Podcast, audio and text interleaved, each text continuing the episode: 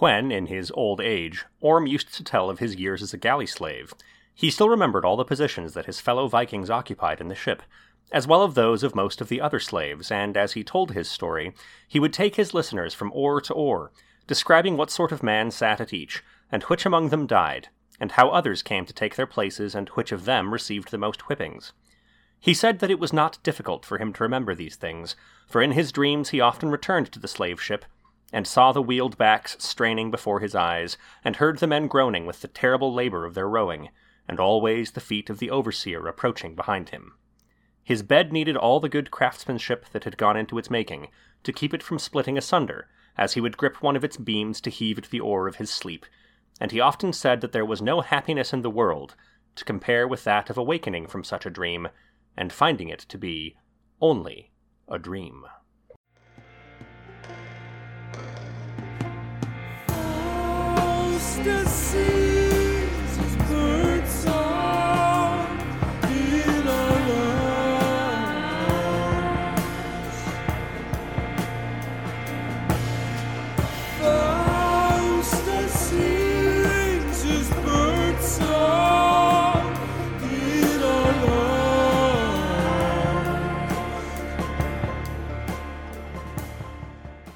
Welcome to the Big Readcast. I'm Joel. I'm Bill. Uh, if you haven't joined us before, we are the large, loose, baggy monster of book podcasts. Except, except Bill, for this episode. Our gimmick is we read books over 500 pages and we talk about it because usually you want a hand to hold when you're going through that much real estate. At least I do. But the book we read for this one is called The Long Ships by Frans G. Bengtsson. I'm pretty sure that's his name. Um, he was a Swedish author. he was a Swedish author.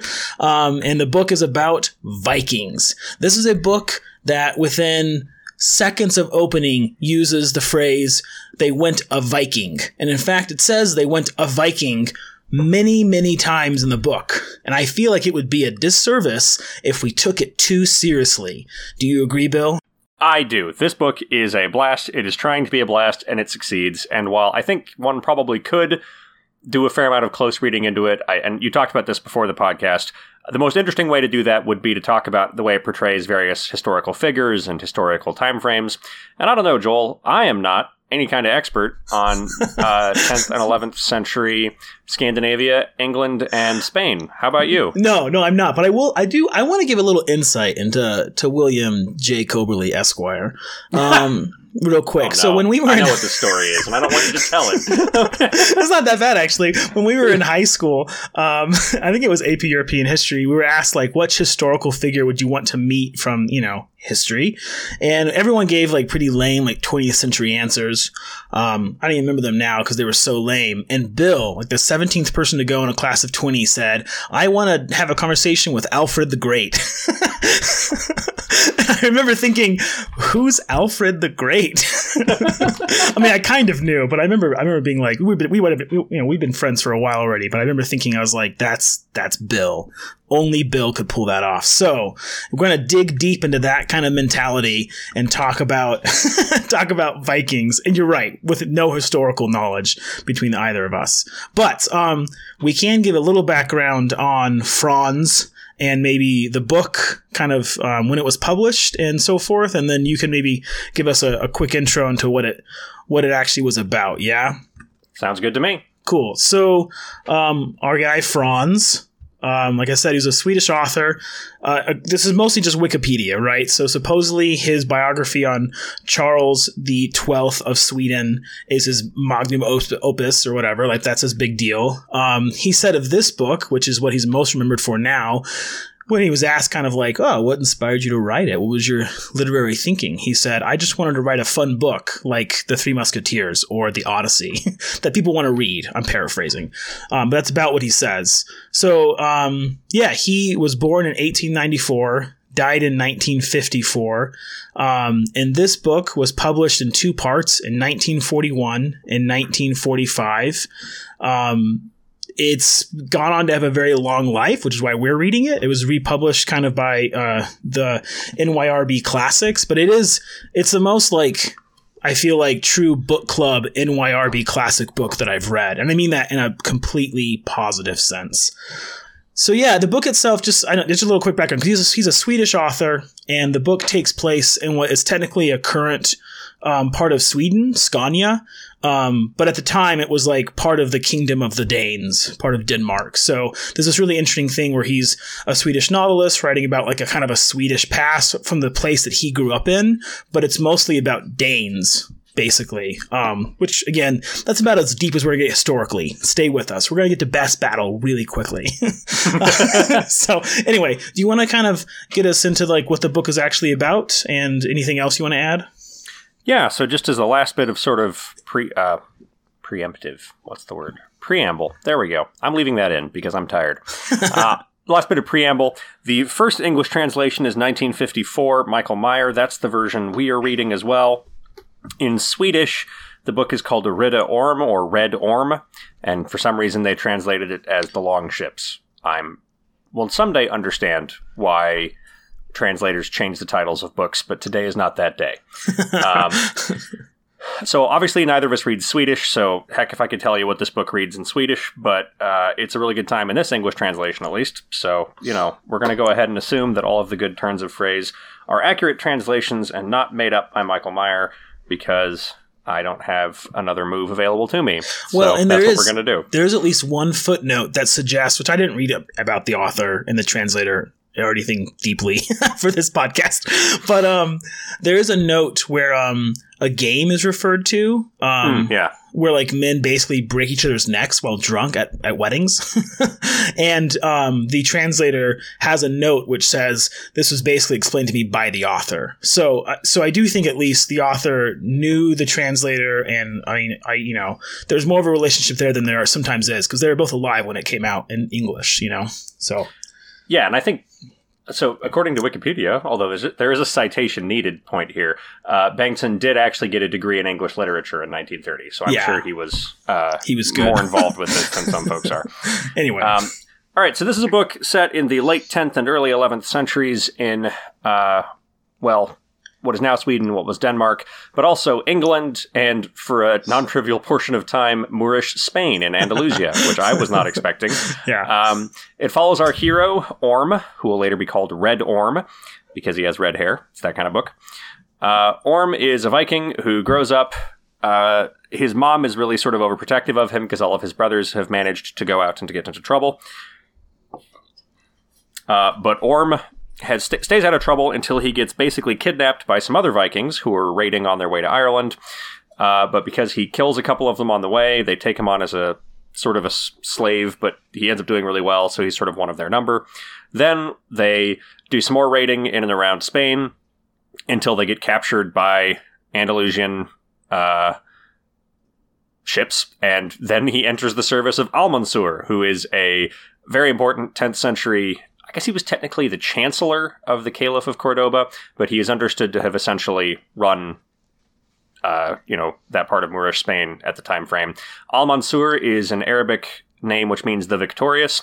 And when you look that up on Wikipedia, there's about 12 guys with that name. I was more familiar with Ahmad al Mansur, the 16th century sultan of what was now Morocco. Granted, I was familiar with him because he's a leader in Civilization 5. I don't want to pretend that I know a lot about Morocco, but that's a different guy. Uh, so this guy's actual name is very long, but he go, went by Al Mansur which apparently was often Latinized as Almanzor or Almansur, and that's how the book here refers to him. He joins uh, Almansur's bodyguard because uh, Almansur is one of two people in this book who hires Vikings as his bodyguards, Right, or I should say enslaves basically Vikings as his bodyguards, because they're good fighters and they don't really care about any of the political stuff going on, such that they're not going to be as easy to turn against you. It feels to me like enslaving a bunch of Vikings and giving them the keys to your life might be a mistake, but it I- is actually yeah. a real historical practice. Uh, that's what the Varangian Guard was in Byzantine Emperor Empire. So I guess it works. Uh, eventually, he gets away from that sort of. He's pretty happy there, actually, but he gets away, uh, goes back to Scania, goes on a second voyage to England, uh, where he tangles with Ethelred the Unready, ends up marrying one of King Harold Bluetooth's daughters, uh, and then builds a house on the north end of Sweden, basically. Uh, basically trying to stay out of trouble until one of his brothers comes home and reveals to him that there is a bunch of gold out in the Kievan Rus. And so he goes on another voyage to go find that gold. Does so, comes back, has another skirmish with some people who've kidnapped one of his daughters, and then lives apparently the rest of his life in relative comfort at home. I'm giving this book a 1,000 foot summary because the plot doesn't matter. the plot is he has three adventures, and in the meantime, he meets a lot of interesting people and does a lot of fun things. And that's what you need to know. We will explain relevant plot stuff when we get there. I could probably spend half an hour summarizing the plot in this book, but that's not the point. Vikings, adventures, that's it. Right? That's completely right. Um, well, and the the only thing that I would I would add to the summary is I, so this is Joel's you know hobby horse when it comes to like good literature, but I, I really do mean it more than ever, and I, I think you'll back me up. This is a very funny book. It's it, so funny. and it's you know again I don't speak Swedish but it's purposely funny. Um there's there's no doubt in my mind that um there's some jokes that probably are just jokes to us cuz we're in a different part of you know the timeline, but genuinely, he is clearly going out of his way to make these darkly funny jokes. And he has callbacks, he has running jokes, um, the tone itself is hysterical. Honestly, I, I, I, hate to be kind of the guy in the room who references Marvel as an easy example, but in some ways, it's like Drax from Guardians of the Galaxy, right? There's a way in which um, everyone says the most ridiculous things in a, such an honor bound, silly way that it is funny. It's funny throughout. It's, it's funny in more ways than that, but that's probably the quickest like current pop culture reference I think that it, it reminded me of but yeah, so I so okay, so I promised this was going to be our our to Bill before the podcast, and again, in the intro to this podcast, this was going to be our most book clubby, big reads book book club book reading of all time. well, and so what I mean by that is I genuinely think this novel is about having a blast. And I actually want to hear, I genuinely want to hear your opinion on various like best moments. So if you're up for a bill, I'm going to kind of just, and I'll, I'll chime in, but I'm going to pepper you with like, give me your best fill in the blank. And we're going to kind of proceed from there if you're up for it. I think that sounds about right for this book. Yes. All right. So let's start off with what I think is a very important section. And I, I haven't listed on our notes. They're not actually in the order I'm going to ask you, but this one feels like it should be for first. What's the best random bit of violence you remember? And I, before I get into it, I asked that partly because on the second page of this book, essentially, when we're introduced to the main character's family, to his mother, his father, and his brothers, we learn this about his eldest brother. the eldest of them had come to grief at a wedding when, merry with ale, he had attempted to prove that he could ride bareback on a bull, and the next one had been washed overboard on his first voyage. That's it. That's all we know of them. One died at a wedding from a prank, and the other one was washed away at sea. And it's even funnier in context, but like, but like off the bat, you know something's sort of up with this book, where it's going to have sort of the um the features of melodrama, you know, crazy turns of story, but none of the tone and none of, the sentimentality, which I loved. So yeah, so what's what's the best random bit of violence you remember, or you can you can give several. So there's one particular one I want to comment on in the last section. So they've gone off to the to what is now Ukraine uh, to find this Bulgar gold that got left behind for reasons I'm not going to get into. But they basically they they can find buried treasure if they get there. They think, and they're right. Um, and there's a big fight against the Patzinaks, who are, I don't know, a tribe of people. yeah. Heck if I know. Uh, and it's a pretty funny set of sequences, but I think this showcases the way that all the Vikings in this book are just incredibly practical 100% of the time, which I think is, is one of the running through lines in the book. Uh, characters are always getting hurt and just sort of responding to it in the most nonchalant way. So one of Orm's buddies by the end is Olaf uh, Summerbird, right? Who is this other sort of minor chieftain of one of the other tribes up there, and he's joined him on this voyage in exchange for being able to marry one of uh, Orm's daughters, who is just trouble, is what she is. Yeah. Um, but she's fun. It's also very funny because Olaf already has two wives, and Orm is like, "Well, you've already got two wives." He says, "Yeah, it's fine. I'll pay them. They'll go away. Don't worry about it." And that's what happens, for the record. I know. Because again, they're all just so practical and so sort of not worried about stuff. But uh, the, the are basically horse archers, and so they're really causing the Vikings some trouble because they're doing the horse archer thing where they stay out of range of your arrows and shoot you with arrows until you get tired and then they run up and kill you. And Olaf gets hit at one point, and I don't have the exact phrase, but he basically says, Ah, that was a good shot. You're going to have to finish this fight without me, and sits down. and it's not the most shocking moment of violence, because obviously you're expecting people to get hurt in this fight, but his completely nonchalant response to receiving what is actually a very life threatening wound, it, it doesn't kill him, but it comes close, is really stuck with me, because he really just, just say, oh yeah, good shot. You're going to have to finish this without me.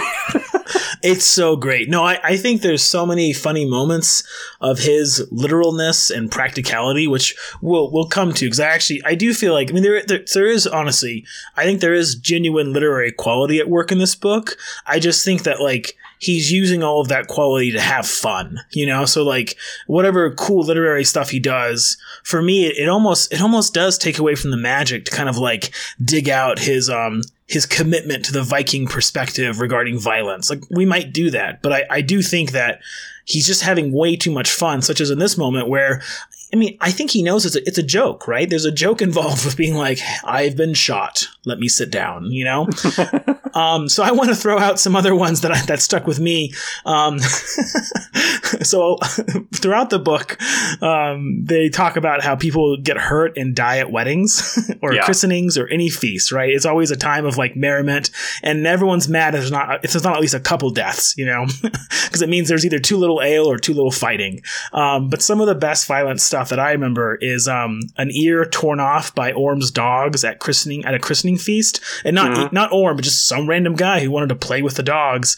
These Irish beasts gets his ear torn off. Um, the crazy magister who becomes very important in this book. We'll come back to yes. him, but this priest who's kind of useless as a human, except at seducing women, climbs into a tree to like protect the cherries from birds. That's what he's supposed to do. he falls asleep. Be clear, because it's the only thing they can find him to do. because he's useless at everything, and he's he's cursed to just be too sexy, and so women are always throwing themselves at him. And Red Orm is sort of trying to be nice to him because he's a priest and he's become a Christian at this point, right. but he also kind of wants to keep him away from the women folk because he totally. keeps stripping them and he's going to get himself killed. So he says, I know what to do. Go up, go up this go tree. up this cherry tree and just scare the birds away. And the birds are like upset. It's working until I'll let you finish your story. no, until, until, he falls asleep. Bees nest in his hair. He wakes up and falls down and hurts himself. Like almost dies from the bees. And the best part is everyone in the book keeps laughing at it. Everyone thinks it's the funniest thing the, of all time. And it, it, kind of is, you know? Um, there's a story of a king who died by laughing. yep. Um, there's a story, uh, not a story, sorry. There's a casual aside about about how one character's wife died from eating a surfeit of mussels. That's it. We're not told why she ate that much or why it killed her. Uh, and then she died from eating a surfeit of mussels. That's it. That's the only thing we get. Um, I've already t- talked about, you know, Orm's brothers, you know, dying, you know, trying to, you know, ride a bull bareback. But that's throughout the book. Throughout the book, there's so many instances of small, random violence. That you know, again, it adds up to a humor um, it adds up to a, kind of a you know a running joke element. But there is, I do think, like he you know he's trying to find as many different ways of getting the violence in there as he can. So, anything else you want to add on that front? I just have one other. So, uh, it's a, again another throwaway line like this. Um, they're at King Harold Bluetooth's court. By the way, this book is why Bluetooth is called Bluetooth. Right. um, so Bluetooth, I knew that the Bluetooth protocol for you know wireless connection between devices was named after Harold Bluetooth, the oh, uh, but this this a, this actual book, like this but this book, book, is actually why. I looked it up, and uh, they were trying to come up with a name for this protocol, and they were fighting about it for a long time because it was a marketing issue. And one of the engineers, and I, I meant to pull up the article and I forgot, but uh, says, well, he his buddy, not even he, had just been reading the Long Ships and he had done some reading about Harold Bluetooth, who had sort of united some kingdoms and become Christian and tried to make people talk to each other. And so, as a shorthand, they started calling it Bluetooth just because it was something to call it. And as is often the way with these names, it stuck. They couldn't come up with a better one. They had like some acronym, but it was already trademarked. And so, this book specifically is why when you're wrestling with your phone to try to get it to connect to your car, you're mad about Bluetooth. Um, anyway, I did not uh, so, realize it was this literal book. That's amazing. Yeah, so they're at uh, they're at a they're at Harold Bluetooth's court after their first voyage, and they meet this guy Styrbjorn, who is I think actually a historical figure. He's very important for about thirty pages, and then never again. Um, he he leads the Jomsvikings into some sort of doomed crusade against King Eric of uh, Norway, Swe- I think it is. Yeah, Sweden. I don't know. Sweden, One- I think. Also, But yeah. trying to keep track of Norway, Sweden, and Denmark in this time in history is doomed because they're always being ya. ruled by the same people, and it's just impossible. I have that. You know that like Dermot Mulroney joke with like D- Dylan McDermott. Do you ever heard that? There's an old SNL skit about no one can tell Dermot Mulroney and Dylan McDermott apart. that's that's. I have to confess, I have. I feel like I have a little bit of that with Scandinavia. Period. Like I've gotten much better. Like I, I actually do know the Scandinavian countries, but every now and then I feel like I go like face blind when it comes to like which one's Sweden and which one's Norway. Which listeners from Sweden and Norway, I apologize. You know, but um, but this book didn't help with that. you know what I mean? Like, like- any any confusion you had about like like I, that's why I looked up Scania because I was like, it. So I thought this was like on the map. This looks like Sweden to me, but it's part of Denmark. Well, it was part of Denmark until like 1720, and then it became part of the land that was actually a part of. Anyway, but like yeah, it it, it does make it a lot harder because also everything's like like ancient bastardized names of what we now know. You know, so it's even Yeah. more confusing. Well, and also, I mean, as someone who has played a fair amount of Crusader Kings can attest, the king of Norway and Sweden was the same guy a long time, or Right, it was a right. contested rulership between two brothers. And of course, until the Norman conquest, they're often also kings of parts of England. Right. Like Sven Forkbeard, who is one of King Harold's sons, is actually king of England for a while. Yeah. Um, you know, of the three people who were fighting in 1066, there's Harold Godwinson from England, William the Conqueror from Nor- uh, Normandy, and Harold Hardrod- or not Harold Hard Ruler. I don't know how to say his name. It's Hard Ruler is what it means. uh, who's king of Norway and might have actually been king of England if he hadn't died, I think, of unrelated causes in 1066. I think that's right. I'm not going to look it up because if it adds to the confusion, that's the point I'm trying to make. anyway, Styrbjorn, he shows up and he's Harold Bluetooth's uh, son-in-law, and he shows up, and there's also a great bit where Harold Bluetooth is looking out from his castle and seeing a ship sailing up that's like in full sail and looks very proud, and a big tall guy gets off it. And Harold Bluetooth says, That must be Styrbjorn, because there are only three men who would have sailed in this storm. One of them wouldn't have still had his like flag flying. One of them hates me. So that's got to be Styrbjorn. it's a really good bit. It's a great Styrbjorn bit. walks up and he's like, "Hey, it's so good to meet you." And he says, "Yes, I'm delighted. Also, I have na- bad news to bring you, namely that your daughter Tyra is dead. I wish it could have come with more joyful tidings." And he says, "Well, that is sad news indeed. How did she die?" She took it amiss, said Styrbjorn, because I found myself a Vendish concubine. She became so wrathful that she began to spit blood. Then she languished, and after a time, died. In all other respects, she was an excellent wife.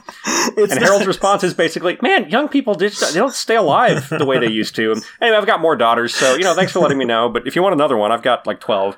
It's just It's Again, this- this- horrifying, but it's complete disregard for human life, like casualness about it. Because in in Game of Thrones, that would have started a feud. You know, right, right. No, actually, that that is what it is, though. That's what was almost refreshing about the book is like the absolute lack of sentimentality is the engine of the humor, but it's also the engine of the fun. Because like I, I don't think people. That's not you know there are some stakes here and there, like you know people are sad and so forth. But um, toward the end of the book, right, we had this huge you know um, event where Orm's lost brother returns blind and his tongue cut out, and Orm meets him on a ship and he says. I didn't recognize you. Also, time has treated you cruelly. I have to finish haggling. Be right back. you know, like 20 years and like, you know, there's, and there's like a sentence about like, Orm wondered if he should feel uh, more upset about this. And then it just continues. And I, I do think that like, I actually do think the book does build some depth through that, for me at least. But I, what I really liked was that it built this weird tension of like humor and seriousness, and it kind of could do whatever it wanted to without ever dipping into sentimental, which for a book like this, I think is completely the key, right? You cannot get dragged down by melodrama. No, I agree with that. I think that is so. We're going to talk a lot about how much fun this book is because I think that, as Joel has said, is what he's trying to do, and so that's meeting the project on its own terms. But there is a ton of skill involved Yes. in making a book that is this much fun. So, like, we are not making light of the book. This is a very good book. It's just got a very different project than, say, Kristin Lavransdatter, the other big Scandinavian epic we've Right. read in the last year. Right there, they could not be more different even as they have some things in common. I mean, they're about set 300 years apart. They were only actually written about 20 years apart. Uh, of course, one is Norwegian, the other is Swedish. I don't know how much of a difference that makes. I don't know anything about the culture of early 20th century Scandinavia, but maybe that matters. Uh, but this book is very good, but again, it feels like to meet it on its own terms is mostly to talk about what a good time you're having. I mean, So honestly- that's what we're gonna do. I I don't mean to, to like, you know, to even minimize, I mean, our podcast or the book itself, actually, but I do feel like if I had picked this book up without having sort of this project that you and I do in mind, I, I would have blown through it even faster and, and, and with even less like hesitation at how good it was, you know? Because at first, I really was trying to pick it apart. And I, I, and I do think I actually did kind of like uncover a few things he's doing. But at some point, I realized I was like, this, this is, this is going to actually hamper not just like the reading experience, but like the understanding of the book if I pick it apart on the first read, especially because it really is just like an absolute momentum ride. And I think, like you said, it's very, very skillful. Um, but also, I, I- think I, I think the heart of it would have been more obvious to me if I had approached it without, you know, kind of this this podcast in mind. Um, but yeah, that being said, do you want to move on to the next the next best fill in the blank? I mean, Toke gets stabbed in the butt at one point, and that's, pretty right. funny. Shoot.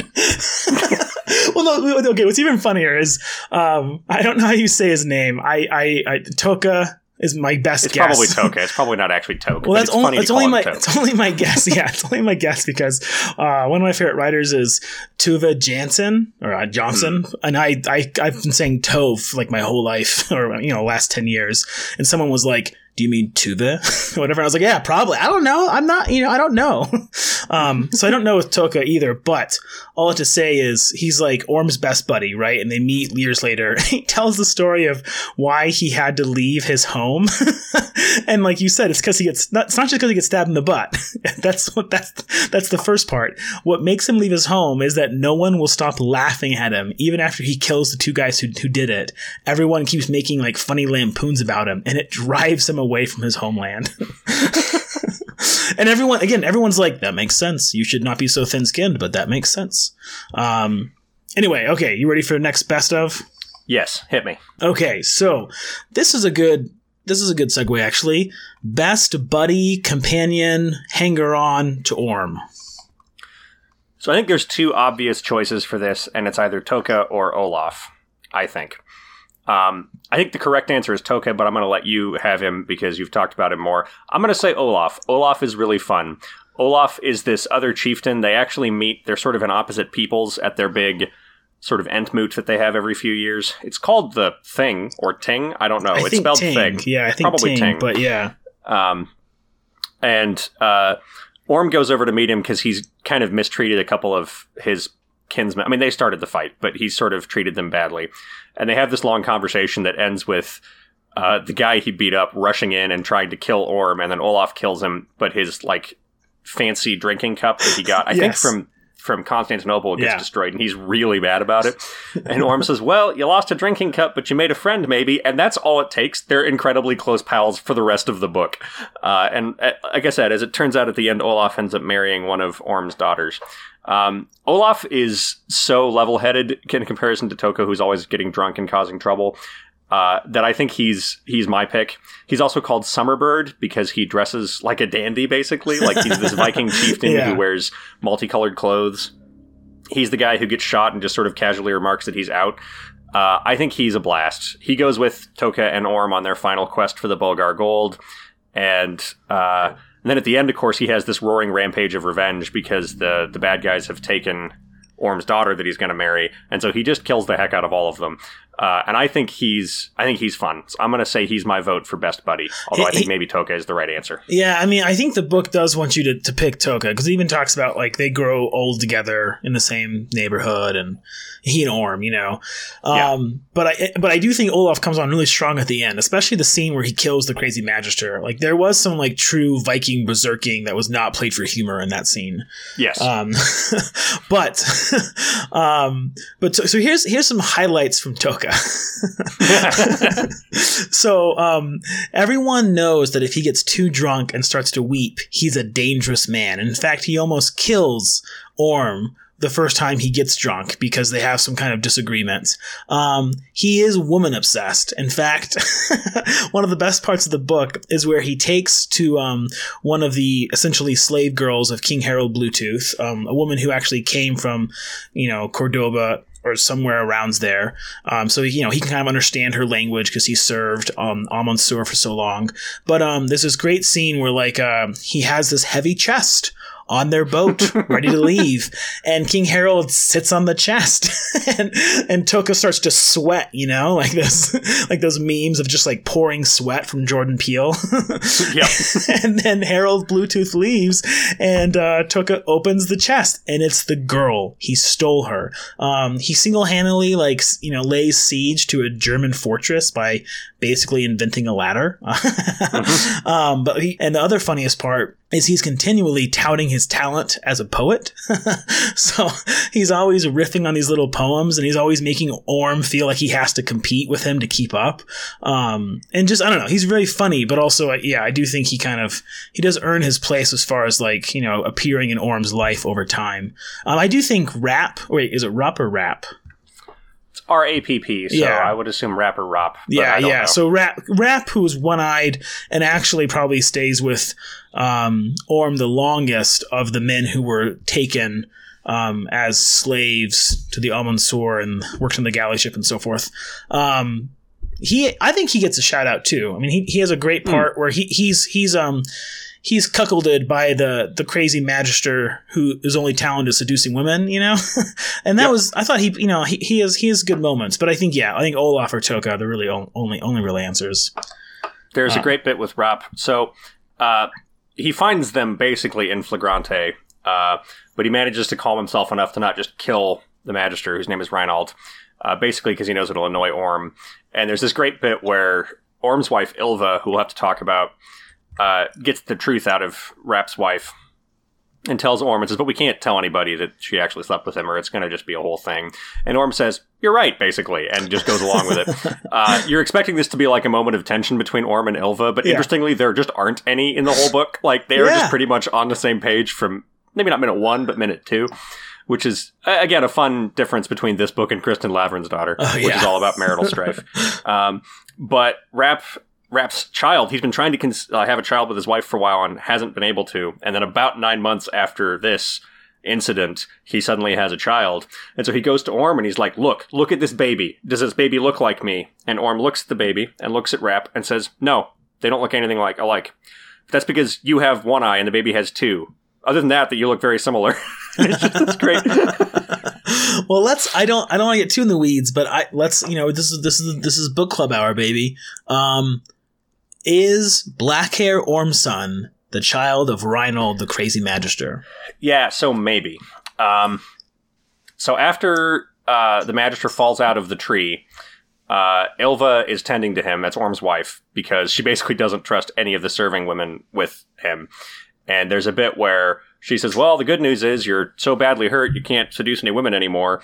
And then he reaches out towards her, and then the book says something like, "And what they did, nobody knows because there was no one there." But he goes to sleep purring contentedly, and then Ylva's the only one who will see him for a while. And Blackhair's born about nine months after that. So I think it's certainly possible. What's interesting is Orm doesn't appear to care at all. It doesn't appear to have occurred to him as a possibility because it does not come up. Like when it happened, I was like, oh man, Orm's going to find out that Reynold cuckolded Right. him and he's going to be mad. And he just never says anything about it. So either it doesn't occur to him or he's decided he doesn't care. I don't know. Well, there. But I think it's possible. there's one little flag that made me think, you know, that kind of tips the evidence toward yes, it probably isn't Orm's natural born son. It is um, Magister Reinhold's, which is um, they try they talk about the origin of the black hair because. Ylva is blonde and Orm is redheaded. And so I, I don't remember my Mendelssohn squares or whatever, but like, I mean, it's possible, I guess there's some latent, dormant, dark genes in there, but it, I think it may be the fact that like they only have recessive genes to give if you're a redhead and a, and a blonde. You know, I don't think, I don't know if you anyway. So I think there was one moment where the book was like, where'd the black hair come from? And, um, it's Orm's mom who's like, oh, well, it came from Ivar, the broad, of course. You know, like she's like, she like jumps in really early. Yeah. like, you know, oh, I, I, can explain this, you know, anyway. So I, I do think it's, it's just a funny little question, but every, I do, I don't know. The Magister is, we'll have to get to him later, um, because actually this is a great point to, to ask this, Bill. Mhm. What is the most surprising turn in the story for you? Yeah, well, the obvious thing you're teeing me up here for is, I think, one of them, which is the Magister who he shows up uh, Orm meets him. He's a beggar at his door, and he meets some other people who have interesting stories to tell too. And he's like, "I am, I am cursed. I am cursed to be too sexy." Basically, like everywhere I go, women throw themselves at me, and it keeps getting me into trouble. And it's because I read Ovid is my favorite thing. I love that. like he says, you know, and I was I was interested in reading the the books that my boss, I forget, you know, the abbot or whatever, was reading. And he had this collection of poetry he kept reading and whispering to himself and not letting me read. And so I stuck, snuck in and I read it. And it was Ovid or Ovid or however you're supposed to say it. Ovid, I suppose, technically. Uh, and I, it was just, it was just too sexy. And then I met these two women and then their husband went away and I just they just kept having sex with me and oh no.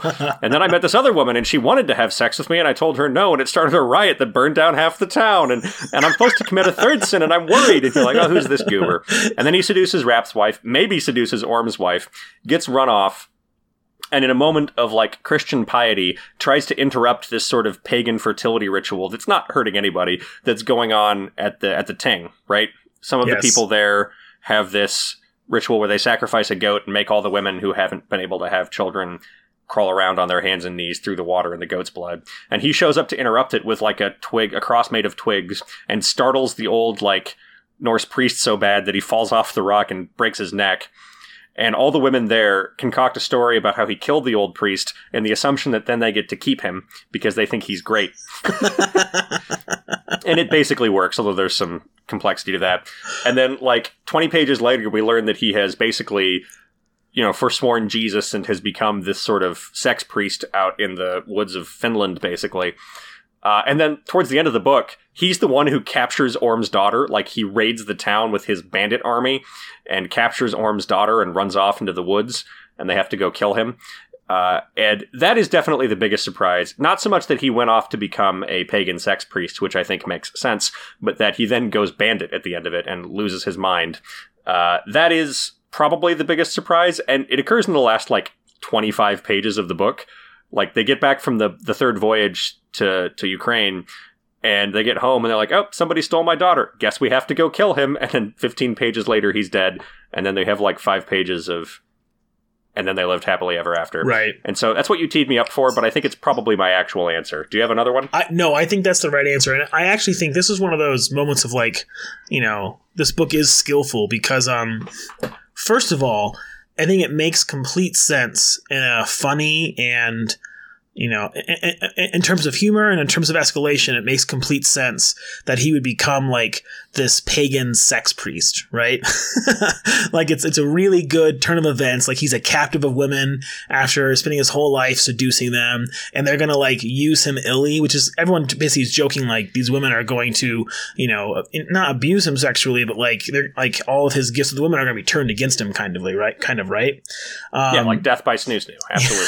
yeah, yeah. so, but there, but so genuinely, I thought this was like that's a great kind of narrative you know um, logic. And and then for um, for, Frans to find a different thing to do with it afterward because there's just a moment before they go on their voyage um, the priest that lives with Orm, I think, or someone else, it was someone else, I guess, says, um, "Hey, remember that that sex crazed priest?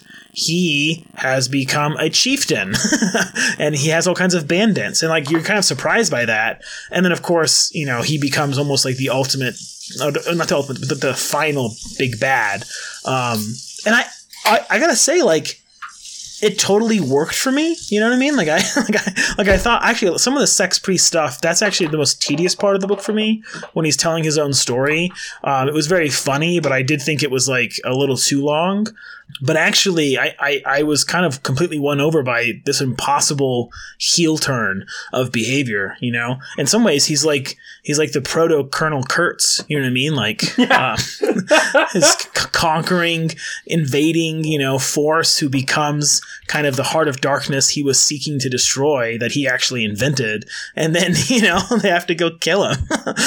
um, so yeah, I thought I thought 100 percent the most surprising turn. Um, although there are, I mean, there are some other candidates perhaps like in the same vein. There are um, a couple of Irish jesters who worked mm, for yeah. King Harald, um, who become chieftains. Um, That's all, and they end up being like essential to the the whole Bulgar Gold and sort of the um the villains of that piece, right? Well, villains is complicated because once Orm and the remaining Irish jester realize that they're the other guy, they're all pretty friendly after that. That's true. But they are definitely the sort of antagonist. Antagonist, that, yeah. Until you realize that who they until they realize who they are.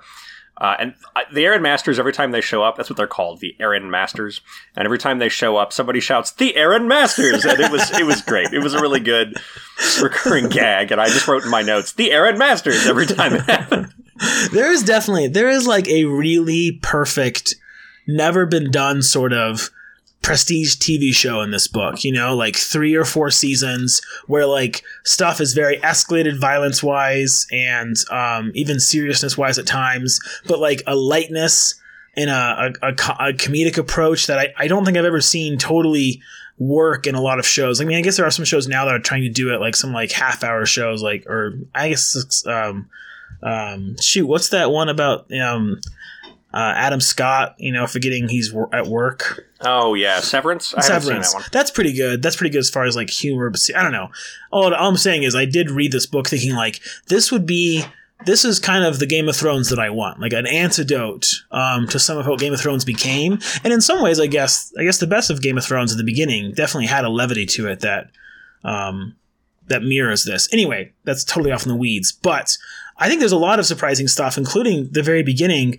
Um, you said this before the podcast, but I, it, if you had asked me whether I thought this book would include a Viking becoming Muslim within the first 80 pages, I would have been very surprised, right?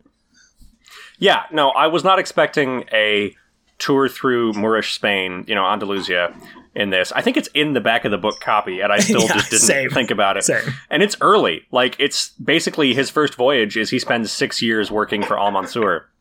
And there's a great bit where so so the, the two organized faiths you deal with you, you mostly deal with Christians, but you also deal with Islam. They have a similar sort of they're portrayed very similarly here, right? They have a, a sort of totalitizing, no, you must do this, you must not do anything else. And the Vikings keep getting converted basically because it's convenient and they're like, Okay, I guess I worship Allah now. That's fine. It's weird that I can't eat pork. I wish I could eat pork, but they keep paying me in gold. So yeah, I mean, I guess Allah's pretty strong around here, so sure, I'll uh, I'll worship him. And then later, when most of the Vikings become Christians, it's basically the same thing. It's like, well, Orm became a Christian, and boy, he's had good luck.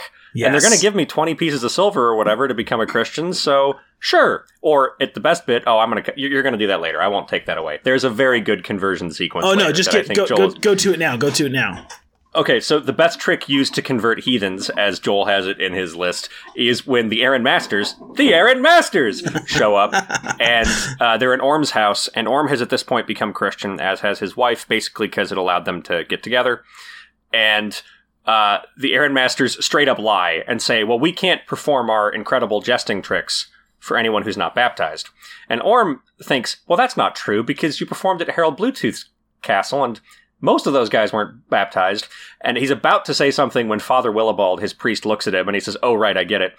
And so, like, a whole bunch, a significant portion of the wedding guests, or the christening guests, I'm sorry, the guests at this christening feast, go out and get baptized so they can watch the jesters perform. and the funny thing is, a lot of them keep coming back to church after that. So both both the you know the the Muslim conversions and the Christian conversions feel very similar, and they both really hate each other, right? Like anytime the Muslims are talking about Christians, Orm hasn't become a Christian yet, but the the Muslims are always talking about how they're going to burn all the Christians in their castles, and they're very excited about it. And then when the Christians find out that Orm was briefly a Muslim, they're very freaked out, and they're like saging him, you know, to try to get him to. it's not sage, but that's the idea, you know, Yeah, yeah, to get him to drive out the devil. And Orm's just like, I don't really understand. I was in one place and worshipped the local god there. And now I'm in this other place and worshiping the local god there, although he does become more of a real Christian by the end of the book. But that's kind of his take at the beginning. Like, I don't really see what the big deal is. Which is highlighted, I think, best at a bit when the Vikings have. So Vorm and, Orm and Toka and Rapp have run away from Al Mansur, not because they're not happy there, but because they saw an opportunity to kill some of Al Mansur's guys who had killed one of their guys earlier. They actually write him a very lovely note that says basically, we had a great time here, but we're outlaws now because we murdered some of your men. But I think I'm sure you'll understand it was a duty of vengeance. And then they just peace out. Uh, and they've stolen this bell. It doesn't matter, but it's a big bell. It's a relic, right? associated with St. James. And so when they're trying to sail away, they make a sacrifice to Agir, Allah, and St. James. Just sort of cover their bases. well, so the the, uh, the religion throughout uh, uh, is is discussed always as a as like a cultural force and a force of power, right? Like he's very committed to never kind of never approaching these things with even like a hint of like what if there is real spirituality here? You know he's always interested in like these human exchanges. And um but it's funny because again he gets so many jokes out of the literal mindedness of Orm and of everyone in the era. Like, um, the best is when Orm decides to convert so he can go to London and find his, you know, his princess he wants to marry. and because, and because his luck has been so bad right until he meets a priest of Christ. So he thinks, wow, my luck has been better since I met this priest, so I should convert, so I have more prosperity, which I'll come back to that word. But he's so he's going along the Thames, and some English see him, and they don't believe that anyone's coming to convert. Any of these Vikings are coming to convert, right? Or get baptized and so forth. And they say, you know, have you grown tired of your master, the devil? You know, kind of mocking him. And Orm replies completely seriously, yes, and grows furious when the English laugh at him because he's like, yes, I was told that all is the devil. He was my master, and now I'm changing. Why are you laughing at me? you asked me a question. I gave you an answer. I thought this was a pretty straightforward conversation. but like you know, but this is this is everywhere in the book, right? Like um, everyone talks about luck, and I was going to say, so I'll come back to that word because I do think that um, the Vikings and the book itself approaches Christianity as basically a prosperity gospel version of Absolutely. Christianity. That yep. the reason to convert, the reason to get baptized is all about luck and power. Like Orm continually gestures to his own good luck after having been baptized as to why you should be baptized. And it, it's funny because, like, again, like, it's a pretty powerful argument in the sense that people come to agree with it. But it, but it also I like it because it does even though it has a corollary with our current moment, you know, with prosperity gospel in the 21st century, um, I do think it does capture this essential, like Viking or even medieval mindset, at least in Frans's opinion, about how they view the necessity of religion, right? That you aren't going to make it because there are external forces who kind of play with you, and you've got to pick the most powerful one. Like they say, Allah is the most powerful god here in Spain. We'd be fools not to ask him for help. This is where he rules. Our gods are weak here, you know?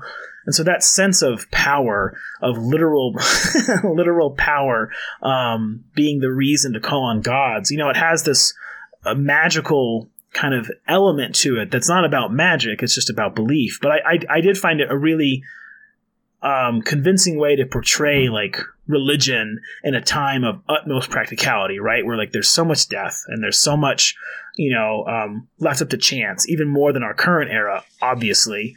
Um, that yeah, what you're looking for is some kind of safeguard, and there's no like why would we beat around the bush? The point is like this guy's going to help me or he's not, you know. Um, well, that's interesting because that connects it to two of our previous big reads.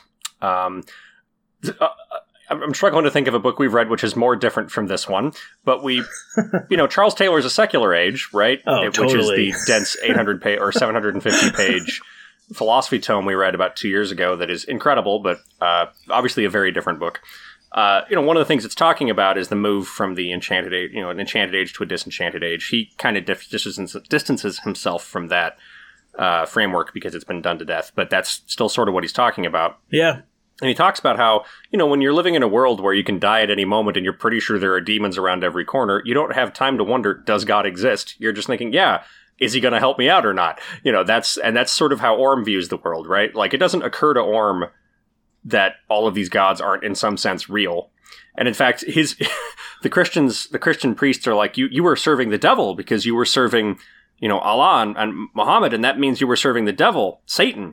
And Orm says, Oh, so by leaving Muhammad's service, but not becoming a Christian, I've annoyed both God and Satan? And the priests are like, true. I guess, yeah, I guess that's one way of thinking about it. You're right. That I was, was like, oh, so oh, shoot, great. I gotta pick a side. this brings us into my favorite joke in the book, which I it doesn't really belong here, but we keep talking about religion, which is when Orm is trying to convert these Smalanders, who I think are Sami. I think they're Laplanders. Laplanders is a slur, but nobody else knows what it is. I think that's right. I think they're Finnish. I'm not sure. They're a sort of a an indigenous population in Scandinavia. Right. I think is who the Smalanders are. Yeah, I think so. and um, certainly that's who the Sami are. But anyway, uh, he's trying to convert these guys who tried to kill him, and they're not having it. And he's trying to like, he's like, look, you should just become a Christian, and it'll be great. And anyway, that's the only way I'm going to let you leave because you tried to kill me, and so that's what you're going to have to do. And all you have to do is say there is no God but God, and Christ is His prophet. That's right. and Willibald's like, son, no. So he's like, right, sorry, I uh, I get these mixed up.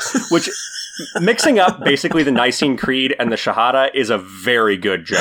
Oh, it's It is so a good. very good joke. Well, and it's actually a great microcosm of why this book is both very, very fun and very, very skillful, right? Because, I mean, everyone knows the Vikings took long voyages, that there was like this international element to their history, right? Um, and, and, and Orm has a particularly uh, lucky sort of Forrest Gump romp Yeah. through all possible Viking routes, except for America. Although America is mentioned at one point. Mhm. Um, but I, but at the same time, again, I, I do think he takes kind of that that breadth um, possibility of a Viking tale, and he uses it for every level of an you know adventure, right? Or, or, or, entertainment, I should say.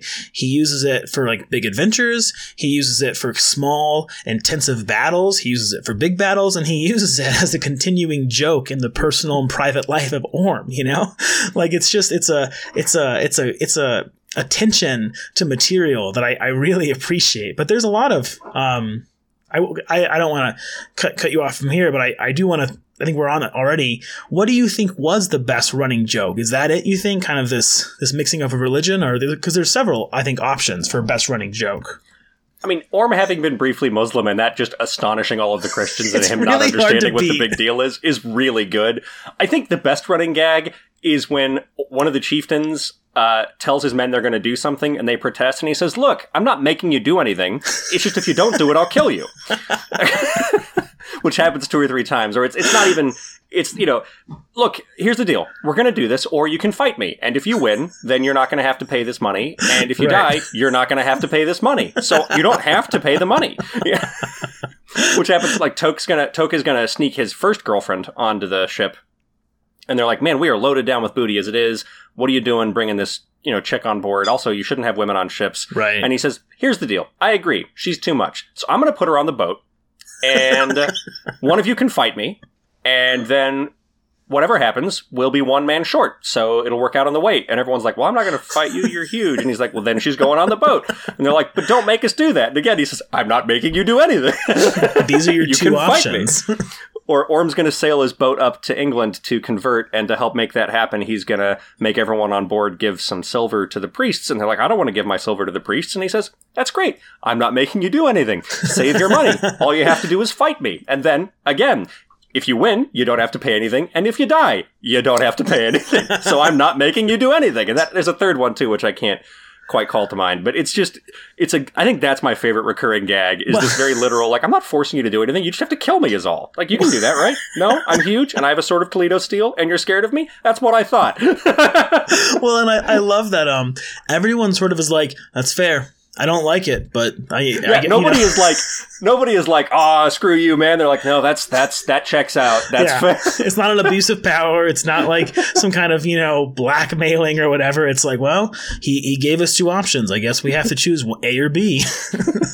and I, I do like that. That's one of the other ways in which the book is historically intelligent because you go to several different cultures, you know, Spain, England, um, so forth, right? Like, and you, but there is a certain like shared sensibility regarding um, death or luck or what have you. Like the you know people in England think the Vikings are terrifying berserkers.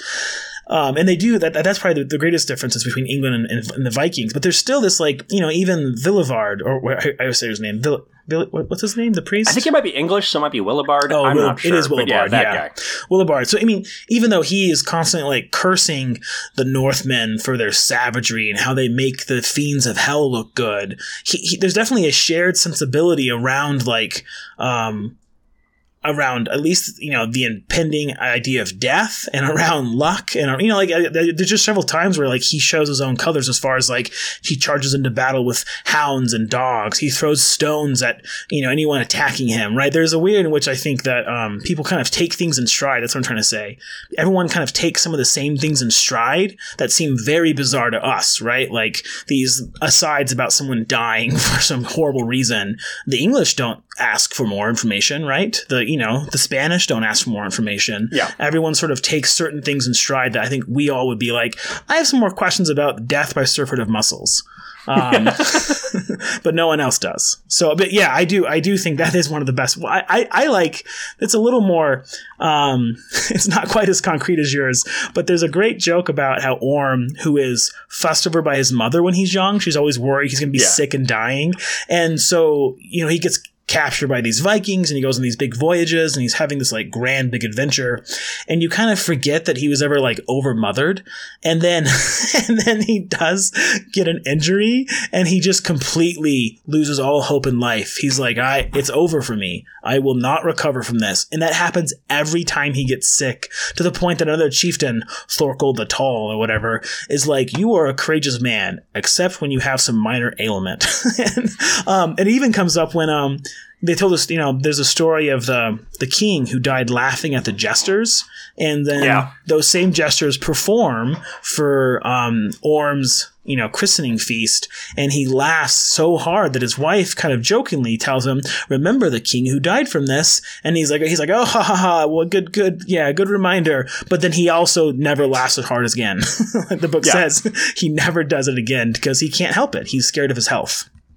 Well, and Michael Chabon wrote the introduction in this, um, and he he describes Orm as mildly hypochondriacal, and that's yeah, actually yeah, yeah. not true. He just is a hypochondriac. Like my favorite, he has two good bits. My favorite is when so he gets wounded in this big fight with uh, Sigtryg, which we'll talk about later. Yeah, it's this great mono a mono fight. I think it's the best like single fight in the book. It is, and he he gets wounded, and he's actually I mean he is in a pretty bad way but he's probably going to be okay. Like he has the best doctor, Father Willibald, looking after him.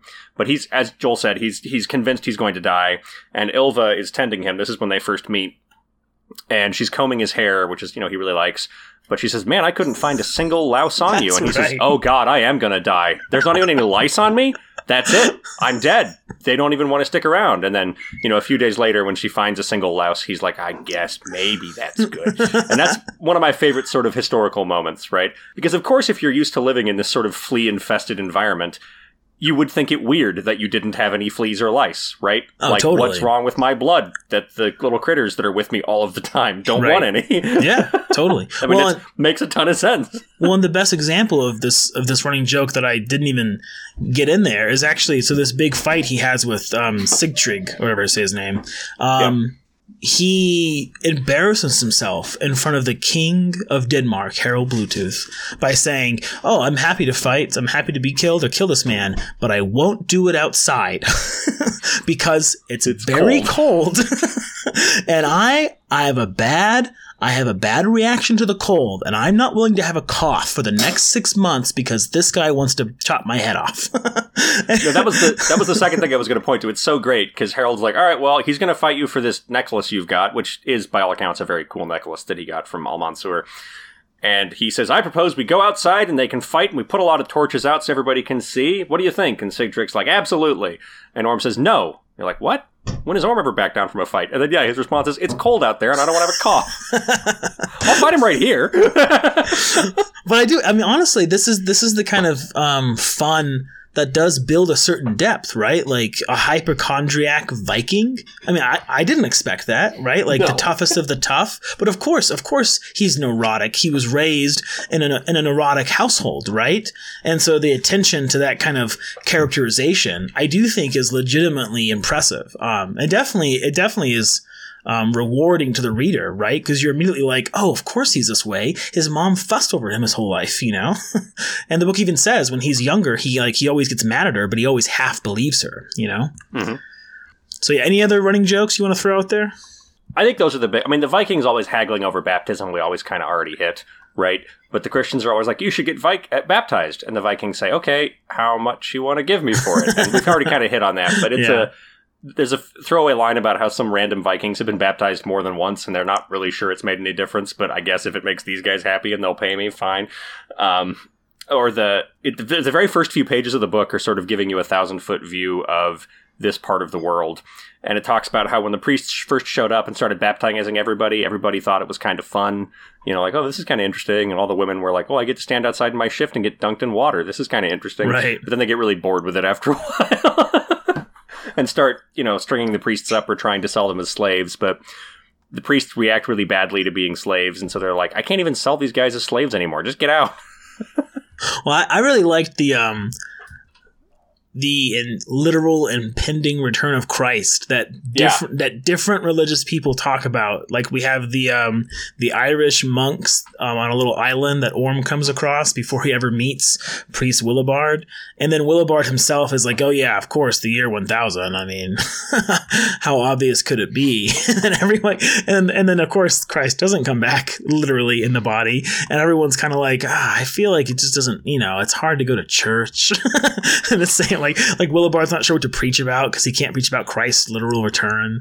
Um, it was a little like honestly, I feel like in this day and age, like this moment in time that you and I are sharing, that's a little lower hanging fruit in some ways because there's been so many, um, you know, missed into the world predictions that have been parodied in like Thirty Rock or SNL or whatever, right? Like it's become like a kind of cliche joke, but it was sort of hysterical to see it here, not only in a book that was from the 40s, but a book from the 40s about the 10th century. um, that was kind of a nice, like, oh, okay, some things, you know, they never change. Some things don't change. What did you like Orm's solution to whether or not he should? I uh, did, and I meant to get to that. Yeah, you explain that. So Orm, you know, I don't even think he can read. Right? He's not. He's not. He's not arguing about theology, and the priest he trusts, who's taking very good care of him, uh, says, "Nope, uh, the year one thousand, it's happening." When he's fuzzy on, and so Orm's getting ready to decide whether or not to like sow his crops at the end of the year. He says, "I don't want to waste my time doing this. You know, I feel like at the end of the world we should have enough stuff, and of course it takes resources to sow the crops." And then he gets to thinking about it, and he says, "Well, people keep getting pregnant." and babies can't be born in heaven. So clearly that means the end of the world isn't for at least another nine months. Now, when we have a lot of time without anybody getting pregnant, that's when we know it's coming. And then he never worries about it again. it's so great. Well, again, it's totally in character. It's this total practicality that reigns no matter what situation they're in, right? Battle, um, midnight, virginal, pagan, you know, rites of, you know, fertility, uh, the impending return of Christ, his son's hair. It, it just, it's never ending practicality in a way that is both like very funny and at times very admirable, right? Like there's a way in which, you know, um, Uh, who doesn't want to be the guy who sees through the scam, you know? But Orm does. Orm sees through it without actually engendering any ill will from the priests, you know? yeah, I mean, he sees through it without even realizing he's seeing through it. He Right. just sees it as it relates to him immediately in practical terms, which of course means that, of course, he doesn't get taken in by it because he can't if you look at these things in practical terms. also, and I'll never get tired of this. My my girlfriend has some family who are into some of this sort of end of the world stuff, and I just. Y y the text of the Bible says don't do that, like in like eight places. It's not. And I know this doesn't matter. This is not what this podcast is about. But there's like multiple parables about how you shouldn't do that. Like, you have to really do some weird reading to start doing, you know, gematria on Greek, first of all, which is not what you do gematria on. But then also, like, disregarding all the times Jesus looks at the camera and says, don't do that. That's a great image of Jesus being like, okay, pause. I'm talking to you. 21st century. Look, Knock you guys. it's too much. That's too much. I like to imagine that Jesus occasionally looked into the middle distance and spoke to a camera. Oh. I think that's right. I think that's he's sort of right. Jim from The Office all the time, and everyone was like, I guess he's talking to God. I don't know. Yeah. That's probably No. sacrilegious. I'm sorry. No, I didn't mean it. No, Jesus of the Bible definitely was funny. That's what I actually, I oh, really yes. believe that. Well, that's true. That's true. Yeah. But okay. All right. We've got a few more best ofs. Um, I think that you've already mentioned best fight. And so I think you should talk about the best fight. But as a, as a tag on, I'm also curious what you think the best battle is. So the best fight, it, it's got to be the fight with Sigtrygg. Yeah, I don't know sure. what else it could be. Um, so again, they're at Harald Bluetooth's castle. Uh, Orm is telling the story about his, which he just got back from Spain, right? So he's telling the story about his life in Spain, and uh, well, I guess Toke's actually telling the story, isn't he? Uh, yeah, I think you're right. Toke is, yeah. But regardless, it's them. And uh, Orm saved Almansur's life once. Uh, they were getting spears thrown at them, and Orm tackled him to the ground and took a spear in the shoulder. And Almansur said, Thanks. Also, you know it's death to touch your master, right? And Orm just says, The air was alive with spears. And anyway, I knocked you with your face facing the enemy. So you were still, you know, looking at the enemy. And he says, You're right. And then gives Orm a huge gold necklace and then executes all of his generals. but because he's a very, you know, kind and generous ruler, he lets them bind up their beards and pray first, which is Right. all the kings in this book are great. Uh, Orm meets about five of them. They're all lunatics, and he, he still his favorite is still Almansur. The last li- word of the book, in English at least, is Almansur. Yep. But anyway, he's rescued Almansur, and he gets this beautiful golden necklace, which has like green and red stones in it. It's the coolest thing anyone's ever seen, and remains so for the whole rest of the book. And so, like, they're passing their swords around, which are Toledo steel swords, which are therefore basically magic swords, right? Uh, and then he passes his necklace around to the king and like four other people, but he says, please give that back. I don't want this going around the whole room. People are going to get freaked out and they're going to steal it. And sure enough, Sigtrygg, who is one of King, or soon to be King's, no, he already is king. He's king of something. Again, there's all these nested feudal kings, and I am not going to keep track of it. But one of Harald's sons, Sven, who does later go on to be king of England, actually, for a minute in real life, King Sven Forkbeard. Uh, he, one of his buddies is this guy Sigtrygg, who is mad about this because it's making hit them look bad somehow, and so he challenges Orm for the necklace. They, you know, they talk about how I'm not going to fight outside, but I'll fight inside. All the stuff we've talked about, and they have this pretty elaborate duel, uh, which I think is basically the only time we get an action sequence described with that level of granular detail. Totally. It's a long book. Yep. I might have missed another one, no, but I it's got to be right. it's not literally the only one, one of them. And it's good because it's making it clear that they're both really good fighters. You know, Swain's uh, shield is made of wood, so it's not as sturdy, but he's really, Orm's really worried he's going to get his sword stuck in it, which is a real thing, you know. Whereas Orm's got this metal shield, which is actually what he basically uses to kill Sven with at the end. It ends with him killing Sven, taking this bad wound, walking back to the rest of the room and saying, Now you know whose chain it is, and sitting down, which is definitely the most sort of badass moment in the book. Yeah, no, it was a very Beowulf moment for sure. Yes. so that's that's got to be the best like fight in the book. I think. I mean, is there any other one that you could think of that's anywhere near that good? No, nothing. I mean, the only the only one that's memorable, honestly, isn't even a fight to me. It's um when Toke and Orm don't recognize each other when they meet Yeah. in midnight years later during this like you know the Ting, which includes a preamble of pagan fertility rites. Well, it's, it's in the middle of the fertility, right? Yeah, that's yeah. the fight happens. yeah, yeah. So it's so it's actually a good moment where like you know the Magister Reinhold who um he accidentally kills the pagan priest basically. I mean he doesn't kill him, but like he scares him into falling down and dying. And then Toke's there trying to like you know sweep things up, and Orm comes charging in, and they their blades meet. You know, and it's a really memorable meeting. But of course they don't actually fight because they both are like, oh, that's actually right. Toke's Toke as their blades meet. Toke says a little poem about his sword's Yep. name, which is uh, his sword's name is Red Jowl. and uh, and Orm's like, "Oh, it's a good thing you said your sword's name, otherwise I would have killed you." Anyway, that that was a good moment, but there there and um there's certainly good battles, I think, but yeah, there's no no duels that match the um the holiday the holiday Yuletide duel. I do want to quickly throw out a shout out to Toke's holiday Yuletide duel. So they both true. fight one. Uh, Toke's happens off stage, so they're they're squabbling with these two guys, Sigtrygg and I can't remember the guy's name, but another one of King Sven's guys. And King Sven and Toke are fighting over the sword, uh, Toke's sword, 'cause Toke also has a Toledo steel sword, right? And they ha- Toke's drunk, which is always dangerous, and uh, the other guy says, "You want to take this outside?" Basically, and Toke's like, "Yeah, I'm not afraid of catching a cold." So they go outside. Or what he actually says is, "Well, I mean, we shouldn't really interrupt the duel, but if you want to go outside and pee, I will also go outside and pee, and you know, who knows how long that will take." We'll both take And our so they- swords, yeah. so they both do that. And then after Orm has killed his guy, Toke walks back in, you know, bleeding badly. And they're like, what happened? And he says, well, the other guy eventually stopped pissing, which is almost word for word what he says. I didn't write it down, uh, which is great. Um, but yeah, the fight where Toke and Orm like knock hit swords once and their swords knock because they're both, you know, Toledo steel swords. They can actually scratch each other. And Toke gives a little poem. It's like, man, nobody's ever done that to Red before in poetry. And Orm on the spot comprises composes another three or four line poem. And they're like, buddy! and that's it. it's It very is. good. It's really good. Yeah, it's really good. Um, okay, so yeah, but best battle. What do you think the best battle is? Do you think there's a clear winner? I think it might be the last fight when they go to rescue Ludmilla, Orm's I daughter. agree, actually. And they've got the hounds in the distance, and they're very good dogs, and they're being quiet, but they're straining against the leashes because they want to go kill all these guys.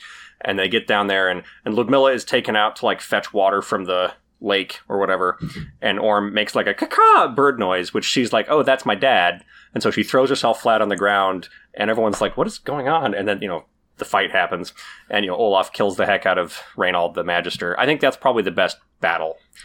I, It's I also think, the one which is played maybe the most straight with the fewest jokes. Yes. because you really do hate this guy at this point because No, he's do. stolen Orm's daughter and you know definitely done bad things to her. Although she's not too fussed about it, which I don't want to make jokes about sexual assault, but there's obviously a fair amount of implied rape in the book. there, well, you know, Um, but what's interesting about that before I go on, um, to get you know both of us into further dangerous waters, but I actually think I think the way the women are portrayed toward um, their sexualization, it actually felt very uh, similar to how the men feel about battle, right? So there's Yeah. multiple strong women who are sort of sexualized or taken advantage of or sold as slaves. Like the like so Toke's first girlfriend ends up getting sold uh, to be a concubine of Almansur, right?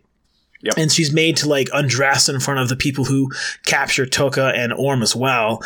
And there's this way in which it's like very degrading, but like her dignity remains intact in a really interesting way that I thought was actually it was almost the exact parallel of the men going to battle. Um, and so even though I think like you you know this book is um, I think I, I don't you know I think there's definitely a person out there who would read this book and find it problematic, right? Because it has so many elements of violence and implied instances of rape or whatever else that are sort of like glossed over because that's just the world.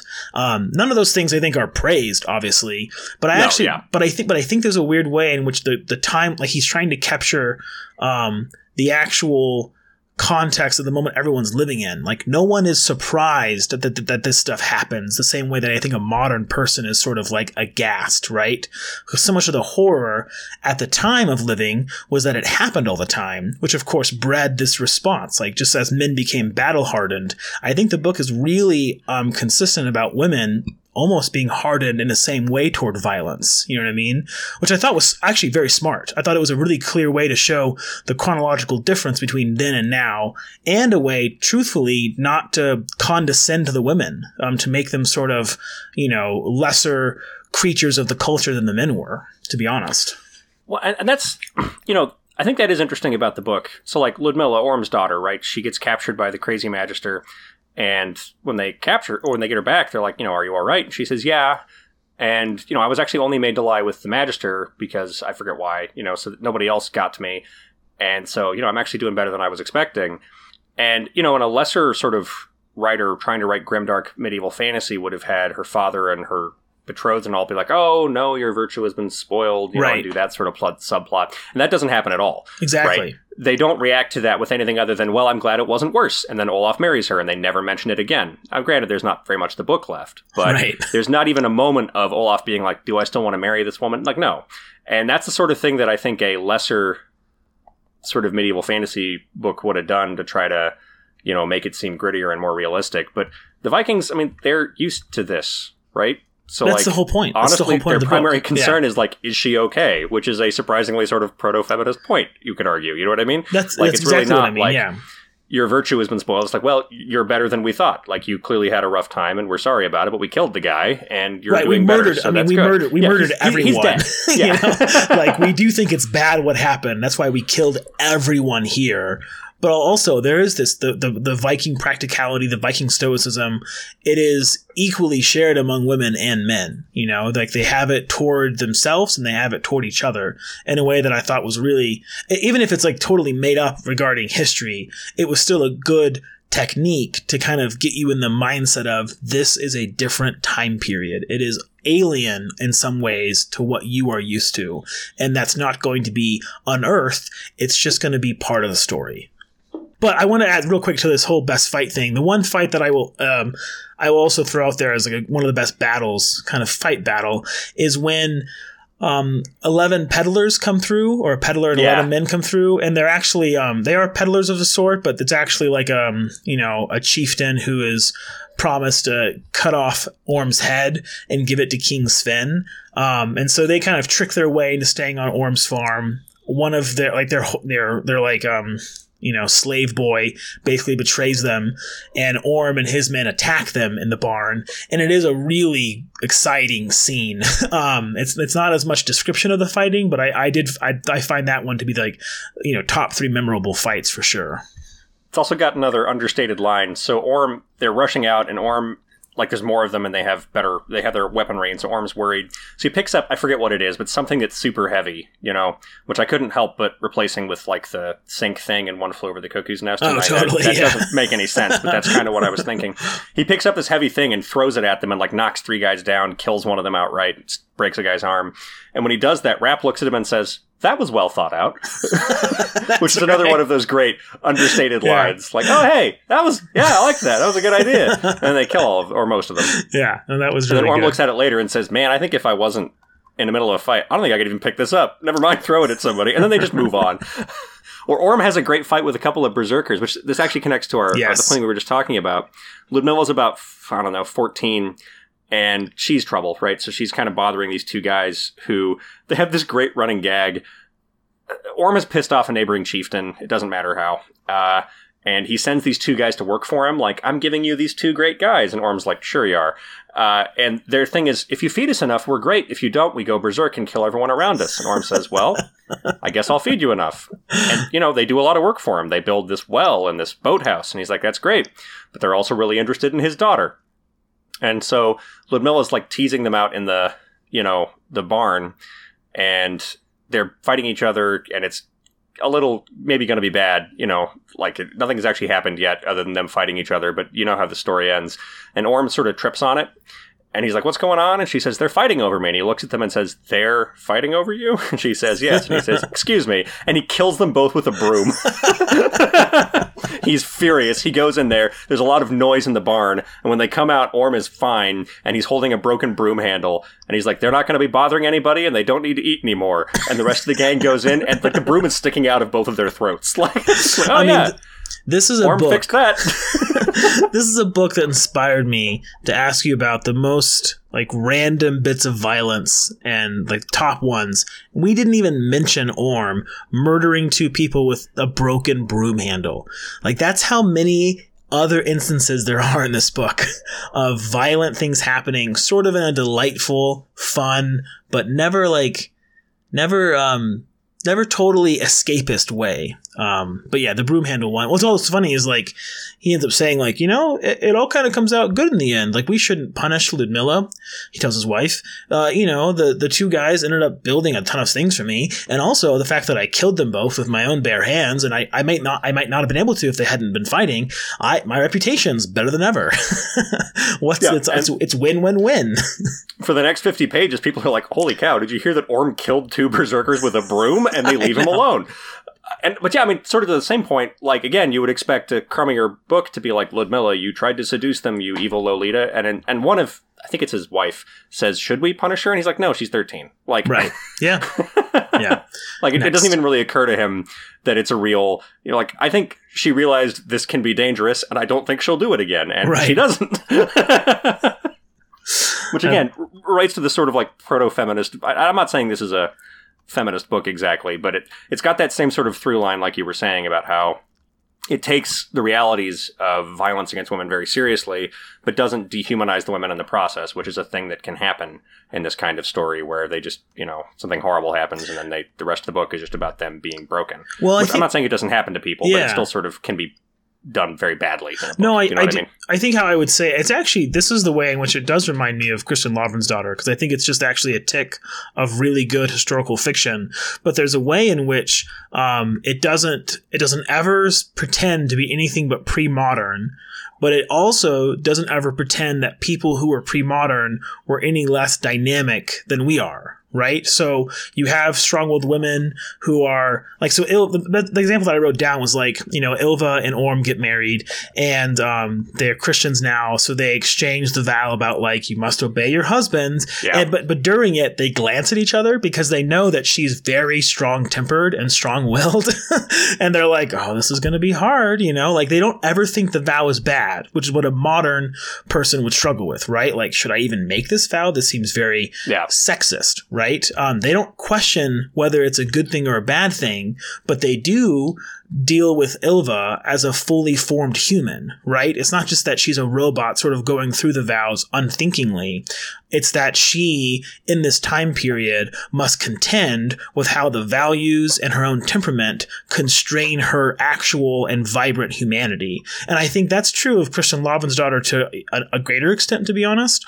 But um, but I do think that's the consistency is that you know um, the the culture is never condescended to by being made sort of an engine for modern sensibilities, right? It doesn't just become a way to say like, here's the one good character who actually always thought, you know, women should vote. it's like, well, there's no there's no voting, you know, so I don't know why they, they would bring that up.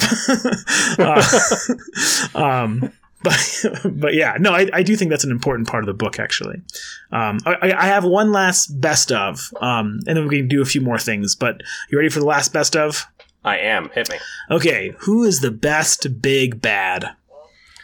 So, I mean, I'm not sure. I was thinking about this. You said that Reginald ends up being one of the big villains. Are there that many other straight villains? I mean, they're sort of nameless slave drivers when they're working for the, uh, you know, for Al- or not Monsour yet, but when they're working for the Spanish. And there's, you know, the Aaron Masters who are sort of antagonistic at the end. I'm not really sure there's that many other big villains. I guess Sigtrygg, but he dies pretty fast.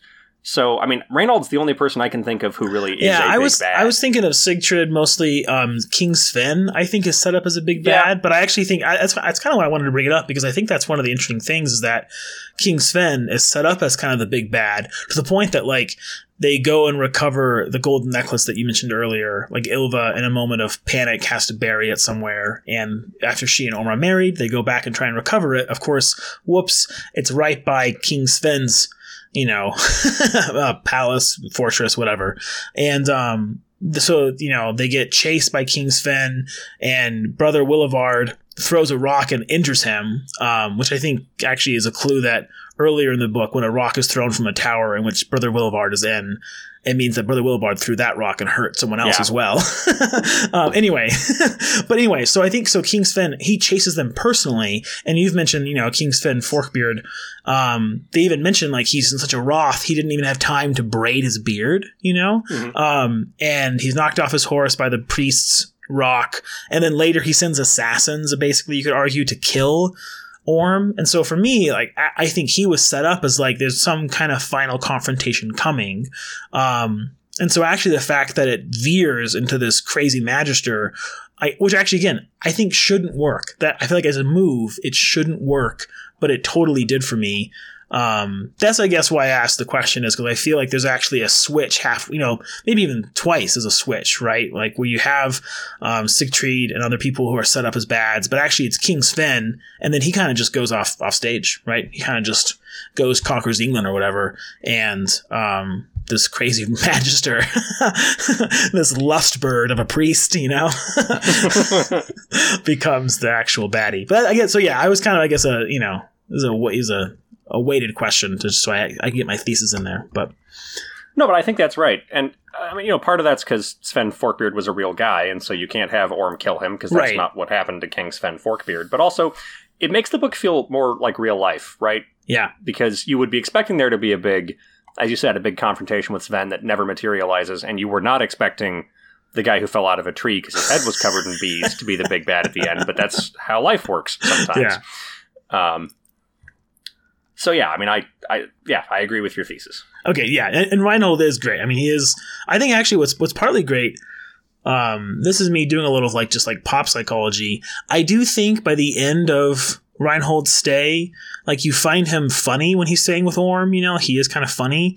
But for me, at least, I did hate him. Like I, I did, Yeah, I did, no, I did. not he a was, good guy. He Yeah. was useless. He's just seducing everyone's women. You know, like that's how you know that's how they say it. and um, you know, he's terrible, and you kind of hate him. And I think it's it's kind of a really smart trick to take that antipathy for someone who's weak and then make them very strong. And so you, na- you like your natural aversion becomes justified, you know? And there's sort of like there's a real honestly, it's actually a little dark. There's a real pleasure in getting to go after him and kill him because now he's worth the time to do so. Um that's a really I don't know, that's that's, that's a good trick I think. But Okay, so those that's my best of book club stuff. I, I do think we have a few more things to just briefly touch on for me that are like actual literary things, although I, I've done most of it. Uh, but I wanted to give you the floor for a second if you have anything that you wanted to really make sure we hit before we get off into whatever weeds we're going to get into next. I want to talk about other things this book either does or doesn't remind me of for a few minutes. Perfect. Um, so, in one way, and this actually just occurred to me when we started the podcast, and that I felt very silly. Um, the writer, in some ways, I had I felt like I had to deal with is Rafael Sabatini. Yes. Yeah. So Rafael Sabatini was, uh, I guess he was technically Italian, but he was really American. He was British. I'm sorry, not American. What am I saying? Uh, so he was born in Italy, but he was basically British. He wrote about 20 years before this book came out, 20, 30 years before. He wrote a series of swashbuckling adventure novels set in various historical figure or periods. Most important of which is Scaramouche, but then also Captain Blood and the Seahawk, and you know 25 others no one can remember.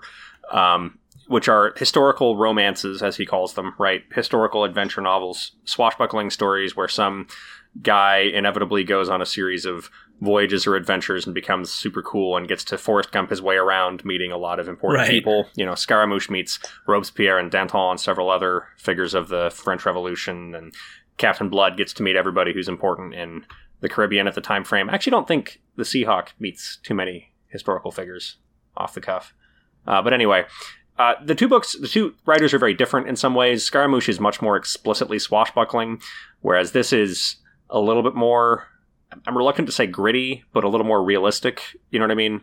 Like, for all that the book is very silly in times, mostly it's stuff you could believe actually happening, whereas sometimes Totally. Scaramouche will get up to something which can only happen on a TV screen, right? Right. Um, but they have a similar sense of humor, I think, in that they are they they can't stop sort of telling the story about this grand heroic figure, but also making fun of him a little bit the whole time. And and Bengtsson does more of it than Sabatini does, but Sabatini does do it, particularly in Captain Blood and Scaramouche, where he's like, "Yeah, look at this super cool guy who's also a bit of a doofus," right? yeah. Totally. So I don't know as I have much to say other than this was apparently a mode in the early 20th century to have these historical romance stories, right? But the other person we got to talk about, and it's not just because I'm obsessed with him, is we got to talk about Fritz Leiber. because I don't know if there's another book I've ever read that made me feel so much like I was reading a Fafhrd and the Grey Mouser story. Because the depth of Leiber's work, Leiber's a very good writer when he wants to be. yeah, right? I agree. He doesn't always want to be, but when he wants to be. And he operates in that same mode we're talking about, where he very skillfully constructs a story which is a very fun time, right? Like that's it takes a lot of work to tell a story that is as fun and swashbuckling and enjoyable as the best Fafhrd and the Grey Mouser stories. And also, again, the same thing which I'm talking about to some extent with Sabatini, but is particularly true with Leiber.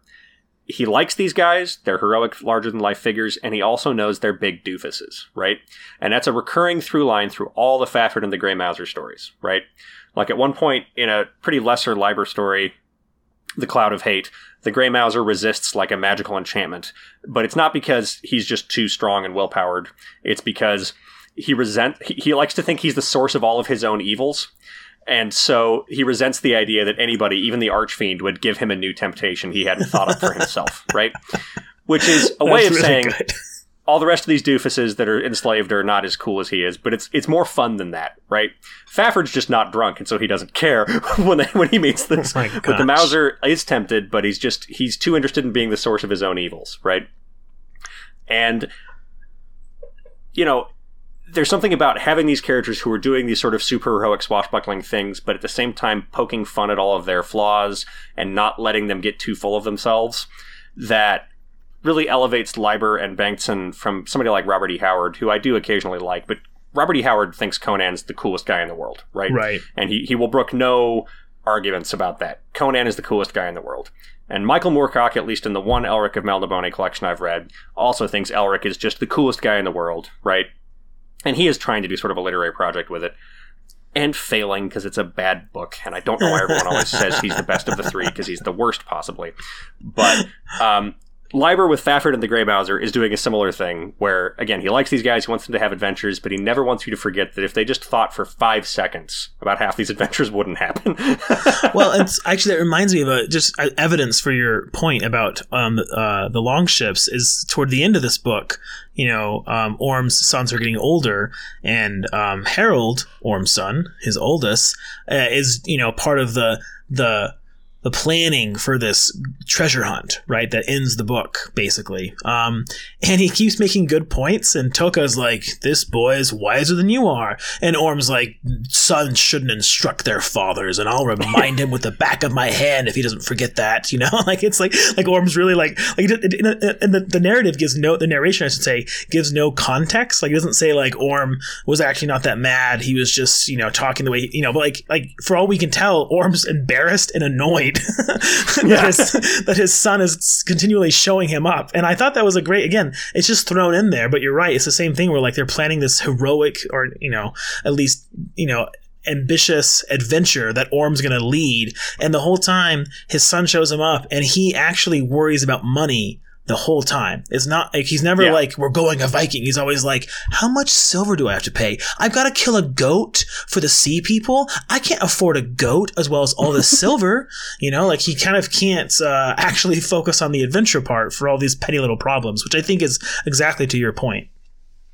So the third thing we have to talk about, and this is why I think it would be hard to film this book, okay?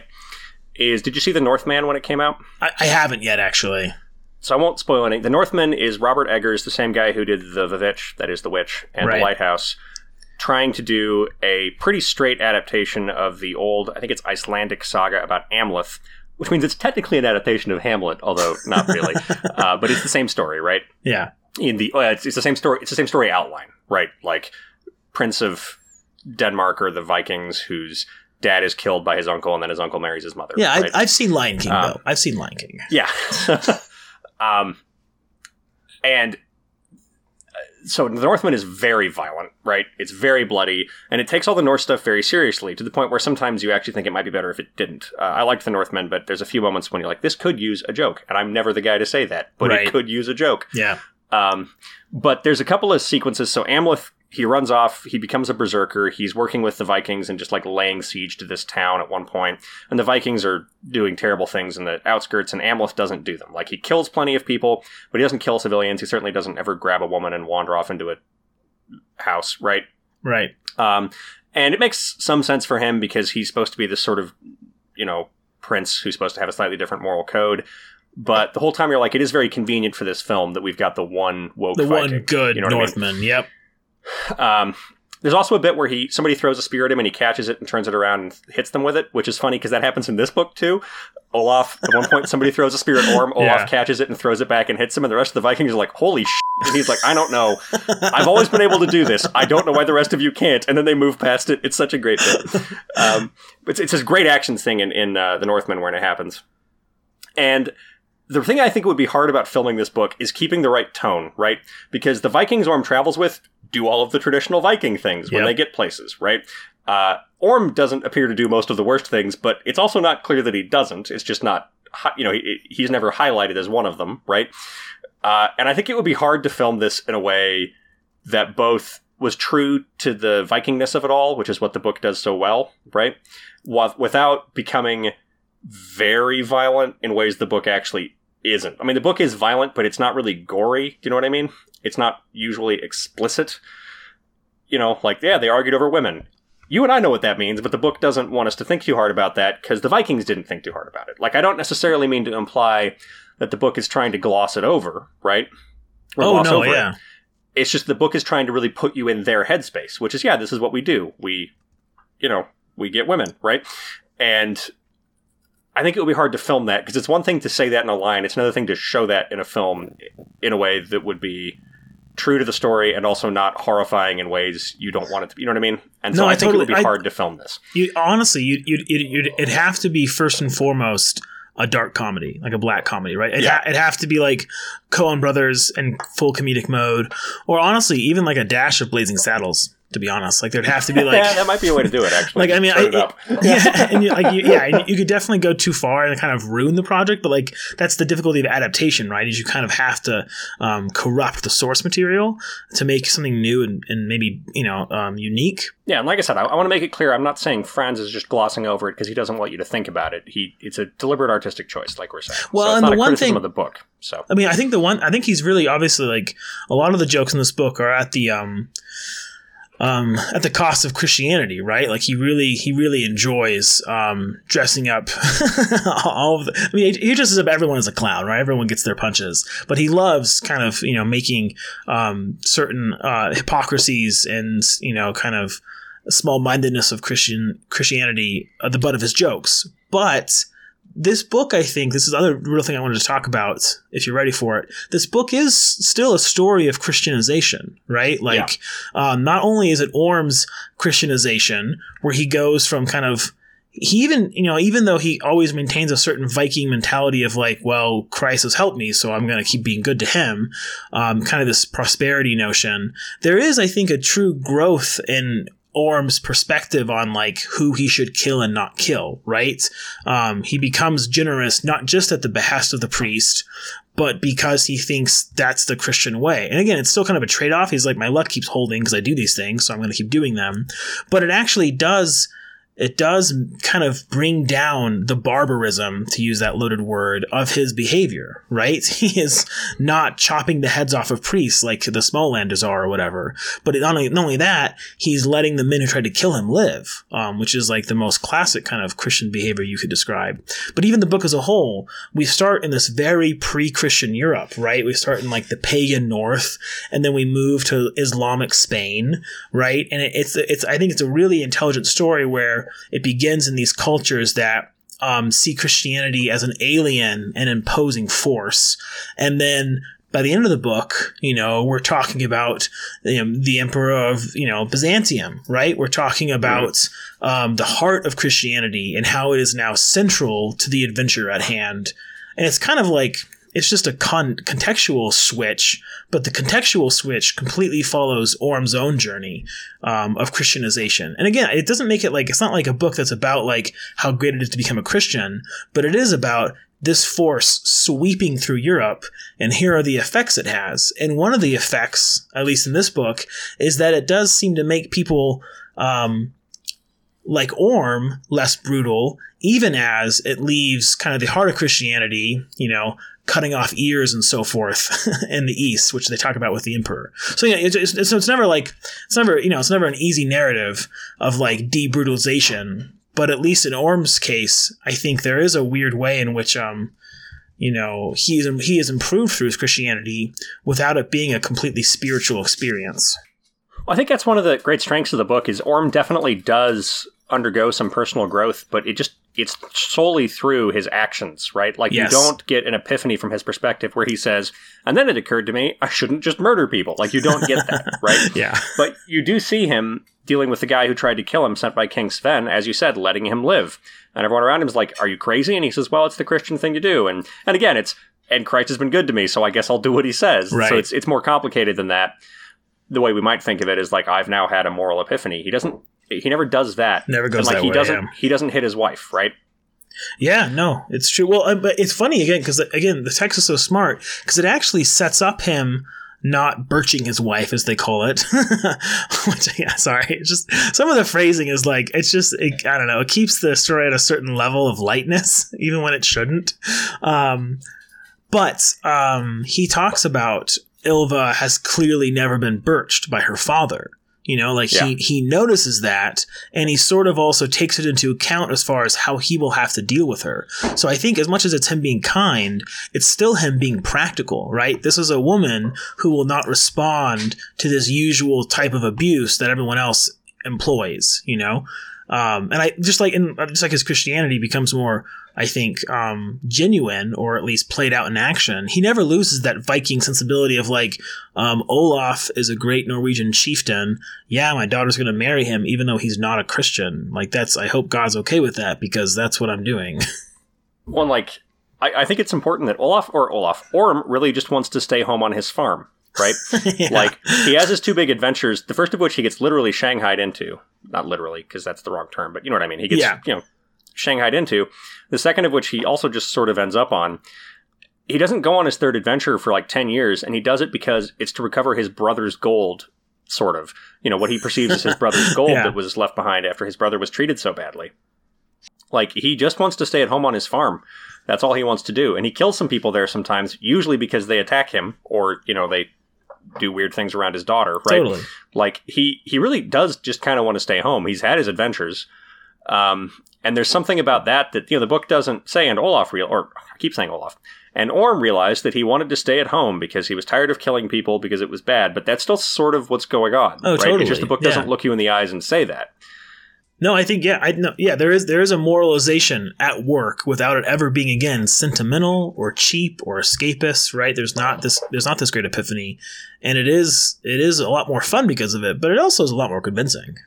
The book is doing a lot of things on a lot of different levels. So we've mostly just talked about it in terms of it being fun because that is what he's trying to do, but you know, I've read some very fun adventure novels that don't have this level of depth to the characters, even though some of them were trying to. You know, like totally. I love Sabatini. Nothing in Sabatini has this level of depth that I've read. I've read the three big ones. I have not read his twenty other novels. I, have read two, I've read two of those three, and I, I, agree though, based on the two of those three, that I, I loved those books. But I, I did feel like this book will, in some ways, stick with me longer. It, it also does feel like I mean I haven't read those books since like high school or early college. Um, I, I, want to actually again after reading this book because it was a reminder of how it felt to romp through something that also had some depth, at least with the kind of Monte Cristo or Three Musketeers. For someone reading in our day and age, there is an historical depth built into them because they're literal artifacts of a different era, you know. Um, but I, for me, like I, I actually am curious, like um, how this would hold up against them as far as like, is it much better? Is it really, you know, does it feel very much akin to them? But I, what I guess what I'm trying to get at is it was kind of fun to be like, oh, right, these big, fun adventure books. Like, I kind of want more of them on my shelf, you know? Um, and I'm glad that I found one. When I was I finished the book and I was I was talking to my girlfriend about this. I was thinking, you know, I don't have any kids, but if I ever do, I may give you know my 12 year old son this book to read because I think it's it's both a very fun adventure novel, but it's I think if he thinks about it at all, and I might give it to my 12 year old daughter too. I don't mean to right. imply that it was solely gender segregated, but you know if he, if they think about it at all, there's a lot more going on here, and maybe they'll come away with both some good lessons as well as a good time. And if they don't, that's fine. But I think they could, you know. Um, the last, last like literary thing that I was gonna just point out, and literally just gonna touch on it, was um, the book goes in a lot of directions. You know, starts out as a very straightforward adventure novel. It kind of continues that track with uh, the plundering of, of England, but of course that actually becomes more about Ylva and more of like a romance in almost the traditional sense, or at least a romance in the you know Scaramouche sense, where like adventure's still happening, but it's about you know relationships. Um, but then there's a good chunk of the book, which almost is right up until the very end where it becomes sort of a story about others' stories, right?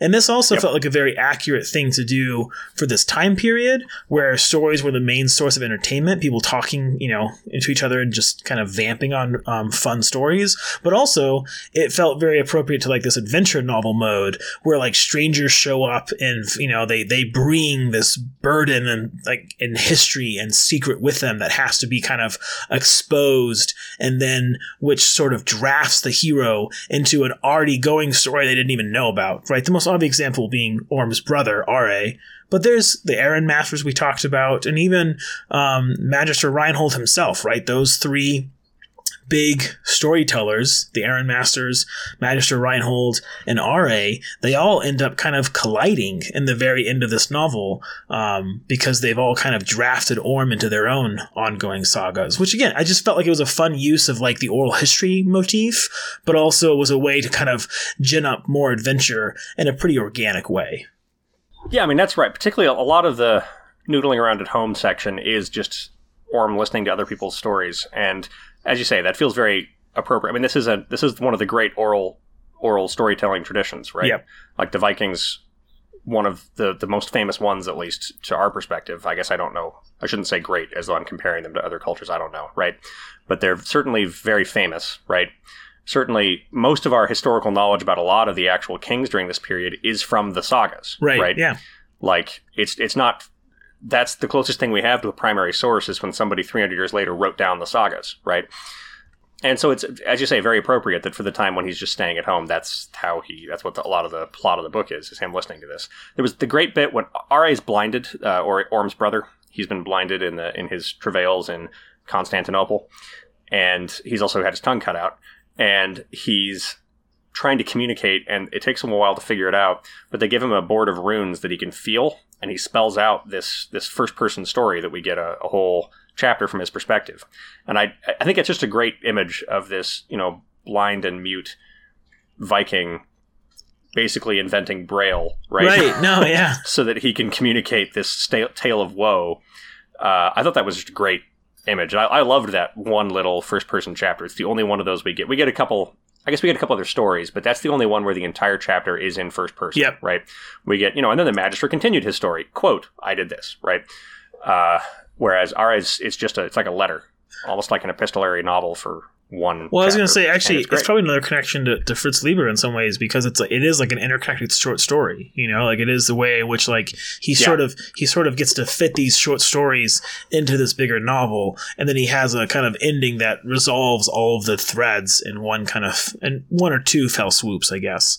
But but yeah, it's uh, but I again that's kind of my last big literary note. But I we, we probably could go into other things, but at some point I did a little bit not in a negative way, but I did kind of turn off my critical brain because I wanted to kind of experience like the true point of this book, which was to get lost in just how fun it is to to jump from one adventure to another, to hear the witty jokes, to see old friends revived, sort of like the romantic heart of what everyone likes to read, but done at the highest level. I mean, I, I think there's a lot of worry out there in some circles about like not denigrating escapism, but as someone who literally used to stay home from school fake sick so I could read Animorphs, you know, and, and as a librarian who daily helps people kind of blow through 40, you know, book series that are completely fungible text to text, I actually do think there is a um, a lesser escapism that exists within reading that I have no interest in. I don't think it's I don't think it's not only it's not a big deal if you don't get sucked into it, but it's like anything else. Like you shouldn't binge watch too much TV. I think most people don't read enough to know that like the same possibility exists within you know uh, writing and reading and so forth. And so, I, what I love about this kind of book is like it hits that core, almost escapism itch that you have as a 12 year old reading in your bed too late at night. But it does it at a level that feels totally like rewarding and invigorating, as opposed to just kind of like, ugh, I shouldn't have done that to my body, you know. Um, and so, yeah, I for I don't know, I I really enjoyed this book. I think it's it's it's definitely a book that I'm I'm glad I own, and like you said, it's it's a book that I actually I do want to pass on to my kids at some point. It's along with those other big adventure books that are just so fun to get lost in. Well, it's the difference between cheap Hershey's candy and like a really good chocolate torte made by somebody who really knows what he's doing. Honestly, right? yeah, They're they're both designed to make you feel something sweet and as a pleasant end to your meal, right? But one of them makes you feel worse and isn't very good, and the other one is very good, even as it's also still primarily sweet, right? Like a good meal needs both uh, a good steak or whatever and a good dessert. Yeah. I, I know we both are skeptical of the reading as consumption metaphor because yeah, but it does make us wonder what it looks like when we're pooping the stories out. I know. Which, uh, for the record, is, is a real problem with the metaphor. It's not no, it genuinely no, it's genuinely Um, a problem with the metaphor. But, but I do think that's right. Like, you should have a varied diet in your reading, and sometimes you should read about a bunch of Vikings going a Viking done at the highest level, and this is that. This is really good. I don't know. I don't know about you. I literally my I feel like my you know I felt my blood rise when I when I read a Viking. I was like he's gonna Yeah. he's gonna say we're going a Viking. Tell me more. I just have one other. I'm not going to do Bill's cool stuff corner because that's kind of been the whole podcast. But I have one other thing I, I do want to quote at length because it's just so funny. So Orm again, he's he's found out that Ylva, his the, the princess he wants to marry, is at this abbey or whatever in England, and so he he sails his ship up the Thames and he's like, I'm going to become a Christian now because that way I can see my girlfriend, right? and it's a great bit. And he gets there and she sees him and she's delighted to see him because her life has kind of fallen apart. And so she's, you know, excited to see him. And she's been being taken care of by these abbots. And interestingly, she really likes them, even though they're ridiculous, Yeah. right? Yeah. Like Bishop Popo, who is a figure of fun for the entire novel, like she's sad when she has to leave him because he's been nice to her, basically No, it was a great note. It was a great note. which is great. And they get there and they're like, all right, we're here and you're going to marry us. And the bishop's like, what are you talking about? You've been around each other for five minutes. And he says, yeah, no, we're going to get married. And the bishop says, I can't. And here's what happens. Um, you, you do not know what you are saying, protested the bishop. Such ideas are the devil's prompting. I will not return to the crone, which is the horrible abbess, says Ylva, and I cannot stay here. I shall go with Orm in any case, and it will be better if you wed us first. He is not yet baptized, cried the bishop in despair. Dear child, how can I marry you to a heathen? It is a scandalous thing to see a young girl so hot with lust. Have you never been taught the meaning of modesty? No, replied Ylva without hesitation. it's just so good. And she has a little more to say after that, but the point have you not been taught modesty? No, No, I'm a Viking. that's what I mean, and that's what I mean. Like earlier when I said uh, he gives the women the same sensibility and presence as he gives the men. They don't take up as much of the novel, but they're by no means these like two dimensional, um, you know, throwaways. No, exactly. Like this book does not pass the Bechdel test, I'm pretty sure, No. but it definitely like and it is a it is a book about men primarily, but Ylva in particular, but also all of them, they are real people. Like Yeah, yeah. they're not the focus of the novel, but they are real people. Anyway, it's a great book. It's a great book. I don't know as I have much more to say about this book right now. Do you have anything else? I I think we're at the end, Bill. I do too. Shall we talk about what I'm forcing you to read next? yes, we should. I'm excited to read it, but yes, we should. So uh, I, I think we do trade off pretty well on this podcast. Um, if I had to guess, I'd say more of our books are your idea, um, but that's not a problem, right? Uh, like this was your idea, and I loved this book. Um, but this one is my idea because I bought for myself as a Christmas present last year a very silly book. And I realized a few months afterwards that I could force Joel to read it if I worded my question correctly. So for our last uh, major podcast of the year, I think our last podcast of the year, unless we get a wild hair idea, we are going to read the annotated memoirs of Ulysses S. Grant because that's something I want to do, and it'll be more fun if I make Joel do it with me. Uh, in fairness, they are supposed to be very good. Uh, I think military historians and people who like this sort of thing say they're some of the best memoirs of a general out there after some of Julius Caesar's stuff. I should be able to remember what he called his book, and I can't. But uh, they're supposed to be very good. But we're going to read U- U.S. Grant's memoirs, which he wrote as he was dying of uh, throat cancer, I think. It was some kind of cancer of the ENT. I think it was this throat. Uh, he he was writing it to basically get his family out of debt. He'd lost all of his money to what Ron Chernow calls the Bernie Madoff of his day, and was dying, and knocked out these book this book to keep his family from dying. And then Mark Twain published it, and lo and behold, stopped his family from running out of money. He died, I think, like three days after he finished the book. It was clearly the only reason he was still alive. Like he, it was something I forget the exact time frame, but it was very short. Right. It's not his entire life, but it covers his, uh, I think, his early life and his generalship. I think U.S. Grant's fascinating. I read Ron Chernow's biography of him four or five years ago, um, which is an explicitly sort of apologetic pro- project, right? It's an explicitly an attempt to rescue Grant from the dustbin of history. It worked for me, but of course, I haven't read any other biographies of Grant, so it's possible I have a skewed perception of Grant. But he won the Civil War, and I think that was good, so I like him.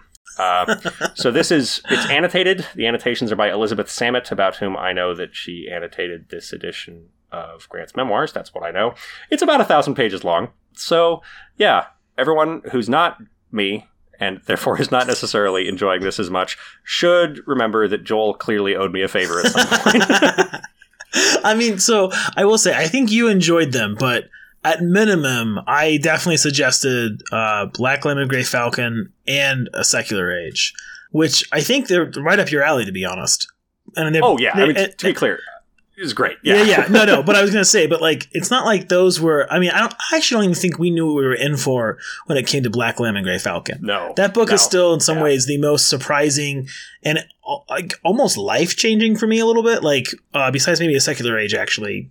Great, a big read we've done. Um, but but all that to say, I will as a note um, in your favor. First of all, I'm excited to read it. Period. But I have a cousin actually who's read this book. Um, he he was in the army and a, one of his masters at a naval war college he was told to read this book and he was like, "Oh, fine." And he did. And I told him I was going to do this for this podcast and he said he said it was an incredible read. Um, he loved it. He blew through it. He's a reader, but I, I did find that to be encouraging.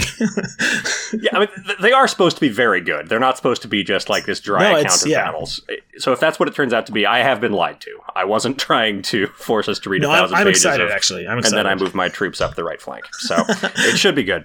And if it's not, you know, then we'll both get to learn something. Um, but no, to be clear, uh, I loved Black Lamb and Grey Falcon, but I would agree, none of us knew what we were getting into. No, like didn't. a secular age was hard, but I think we both expected it to be hard. It might have been harder than we expected, but it was still sort of a question of scale, not a question of form, if you know what I mean. Yep. Uh, Black Lamb and Grey Falcon, I was like, yeah, it's a travelogue about Yugoslavia. Oh no, it's about life and everything. And oh, at one no. point, Franz Ferdinand is described hallucinating all the animals he's killed in his I think about that all the time. All the time. All the time. no, Black Lamb and Grey Falcon remains to me like one, the answer to is there an epic written by a, a female writer in the 20th century? Yeah. First of all, there's more than one, but yes, Black Lamb and Grey Falcon is the answer. Um, is there like a modernist masterpiece you know, written at length that can rival Ulysses and so forth? That's not kind of male dominated. Yes, the answer is Black Lamb and Grey Falcon. And genuinely, like, is there a contender for the best book of the century that is formally and innovative while being nonfiction mostly? Uh, yes. Yeah. Again, the answer is Black Lamb and Grey Falcon. I mean, I'm not as well read as a lot of people that you and I follow on Twitter, basically. but but I, I do genuinely feel like Black Lamb and Grey Falcon is one of the greatest novel or not novels, but one of the greatest books I've ever come across, and I can't imagine there being a lot more that are better. But anyway, we're gonna read Grant, not Black Lamb and Grey Falcon. So yeah, sorry about that. I, am not promising Grant will be quite as life changing as Rebecca West, but it is supposed to be very good. So I'm excited about it. Uh, if I remember Chernow right, he straight up leaves out one of his worst battles. So I'll be curious to uh, see if I can catch that. Uh, but it's supposed to be very good. So we'll be reading that at some point in December. Um, we'll let you know.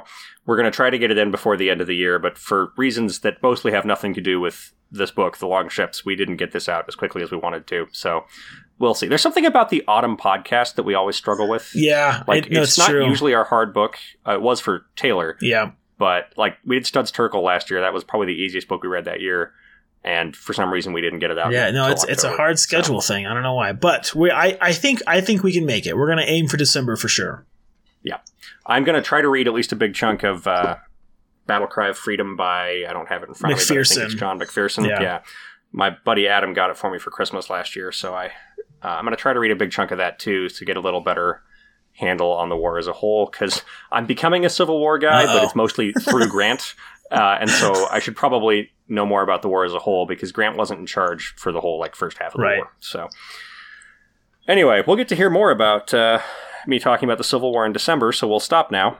Um, but Joel, I don't. Where did you find this book, by the way? The Bengtsson book. You just were like, we should read the Long Ships, and I said it's about Vikings and it's an NYRB book. So yes, and that was that's a great question. I Actually, I, I I usually know where I come across stuff. This one I don't remember. I, I it was put on my list years ago, and I looked at it recently and was like, that sounds fun.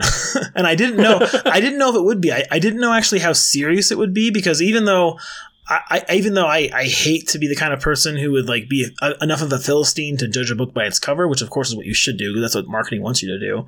But actually, you know, it being an NYRB classic, I it, you know, a lot of those books are very experimental. There, a lot of the books they revive.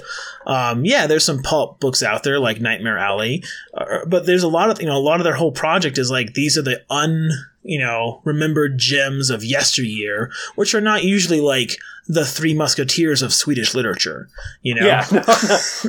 I own I think eight or nine NYRB books, and none of them are like this. No, they're like it's a book about it's a book it's a it's a it's an experimental book written by a Hungarian woman who killed herself right after she wrote it called Divorcing. Like I have read that as a real book and I have read it. Or it's a book called The Vet's Daughter by this outsider artist. Like it's a really strange text. Right. Or here's everything Elizabeth Hardwick ever wrote, you know. not not so much as you say the Three Musketeers of Swedish literature, but I can't speak uh, in enough praise of this book. I'm worried that Same. I haven't made that clear. The book is dope. You should read it. so it. good. It's also only like 503 pages long. So yeah, not- it barely not a- met our it barely- barely met our, our minimum, but it's it's so worth reading. Of all the books that we read, I think this is definitely one of the ones that I, I really hope goes out into the world. You know, for anyone who listening. Absolutely. All right, Joel. Well, thanks to talk for talking to me about Vikings, and I may go out on a Viking later this year. We'll see. See how I do. All right, Phil. Thanks, man. Thanks, man. Bye. Bye.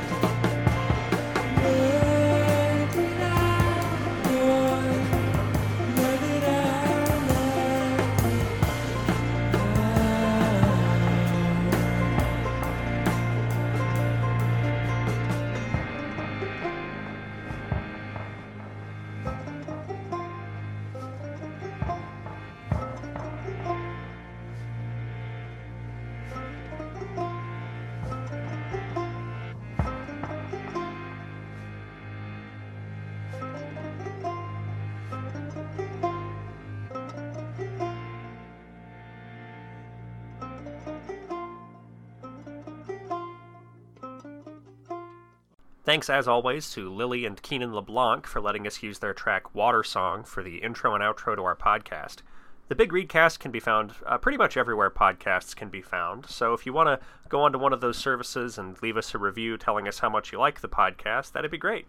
If you want to go onto one of those services and tell us how much you don't like the podcast, I'd politely ask you to keep that to yourself. As always, thanks very much for listening, and we'll see you guys next time.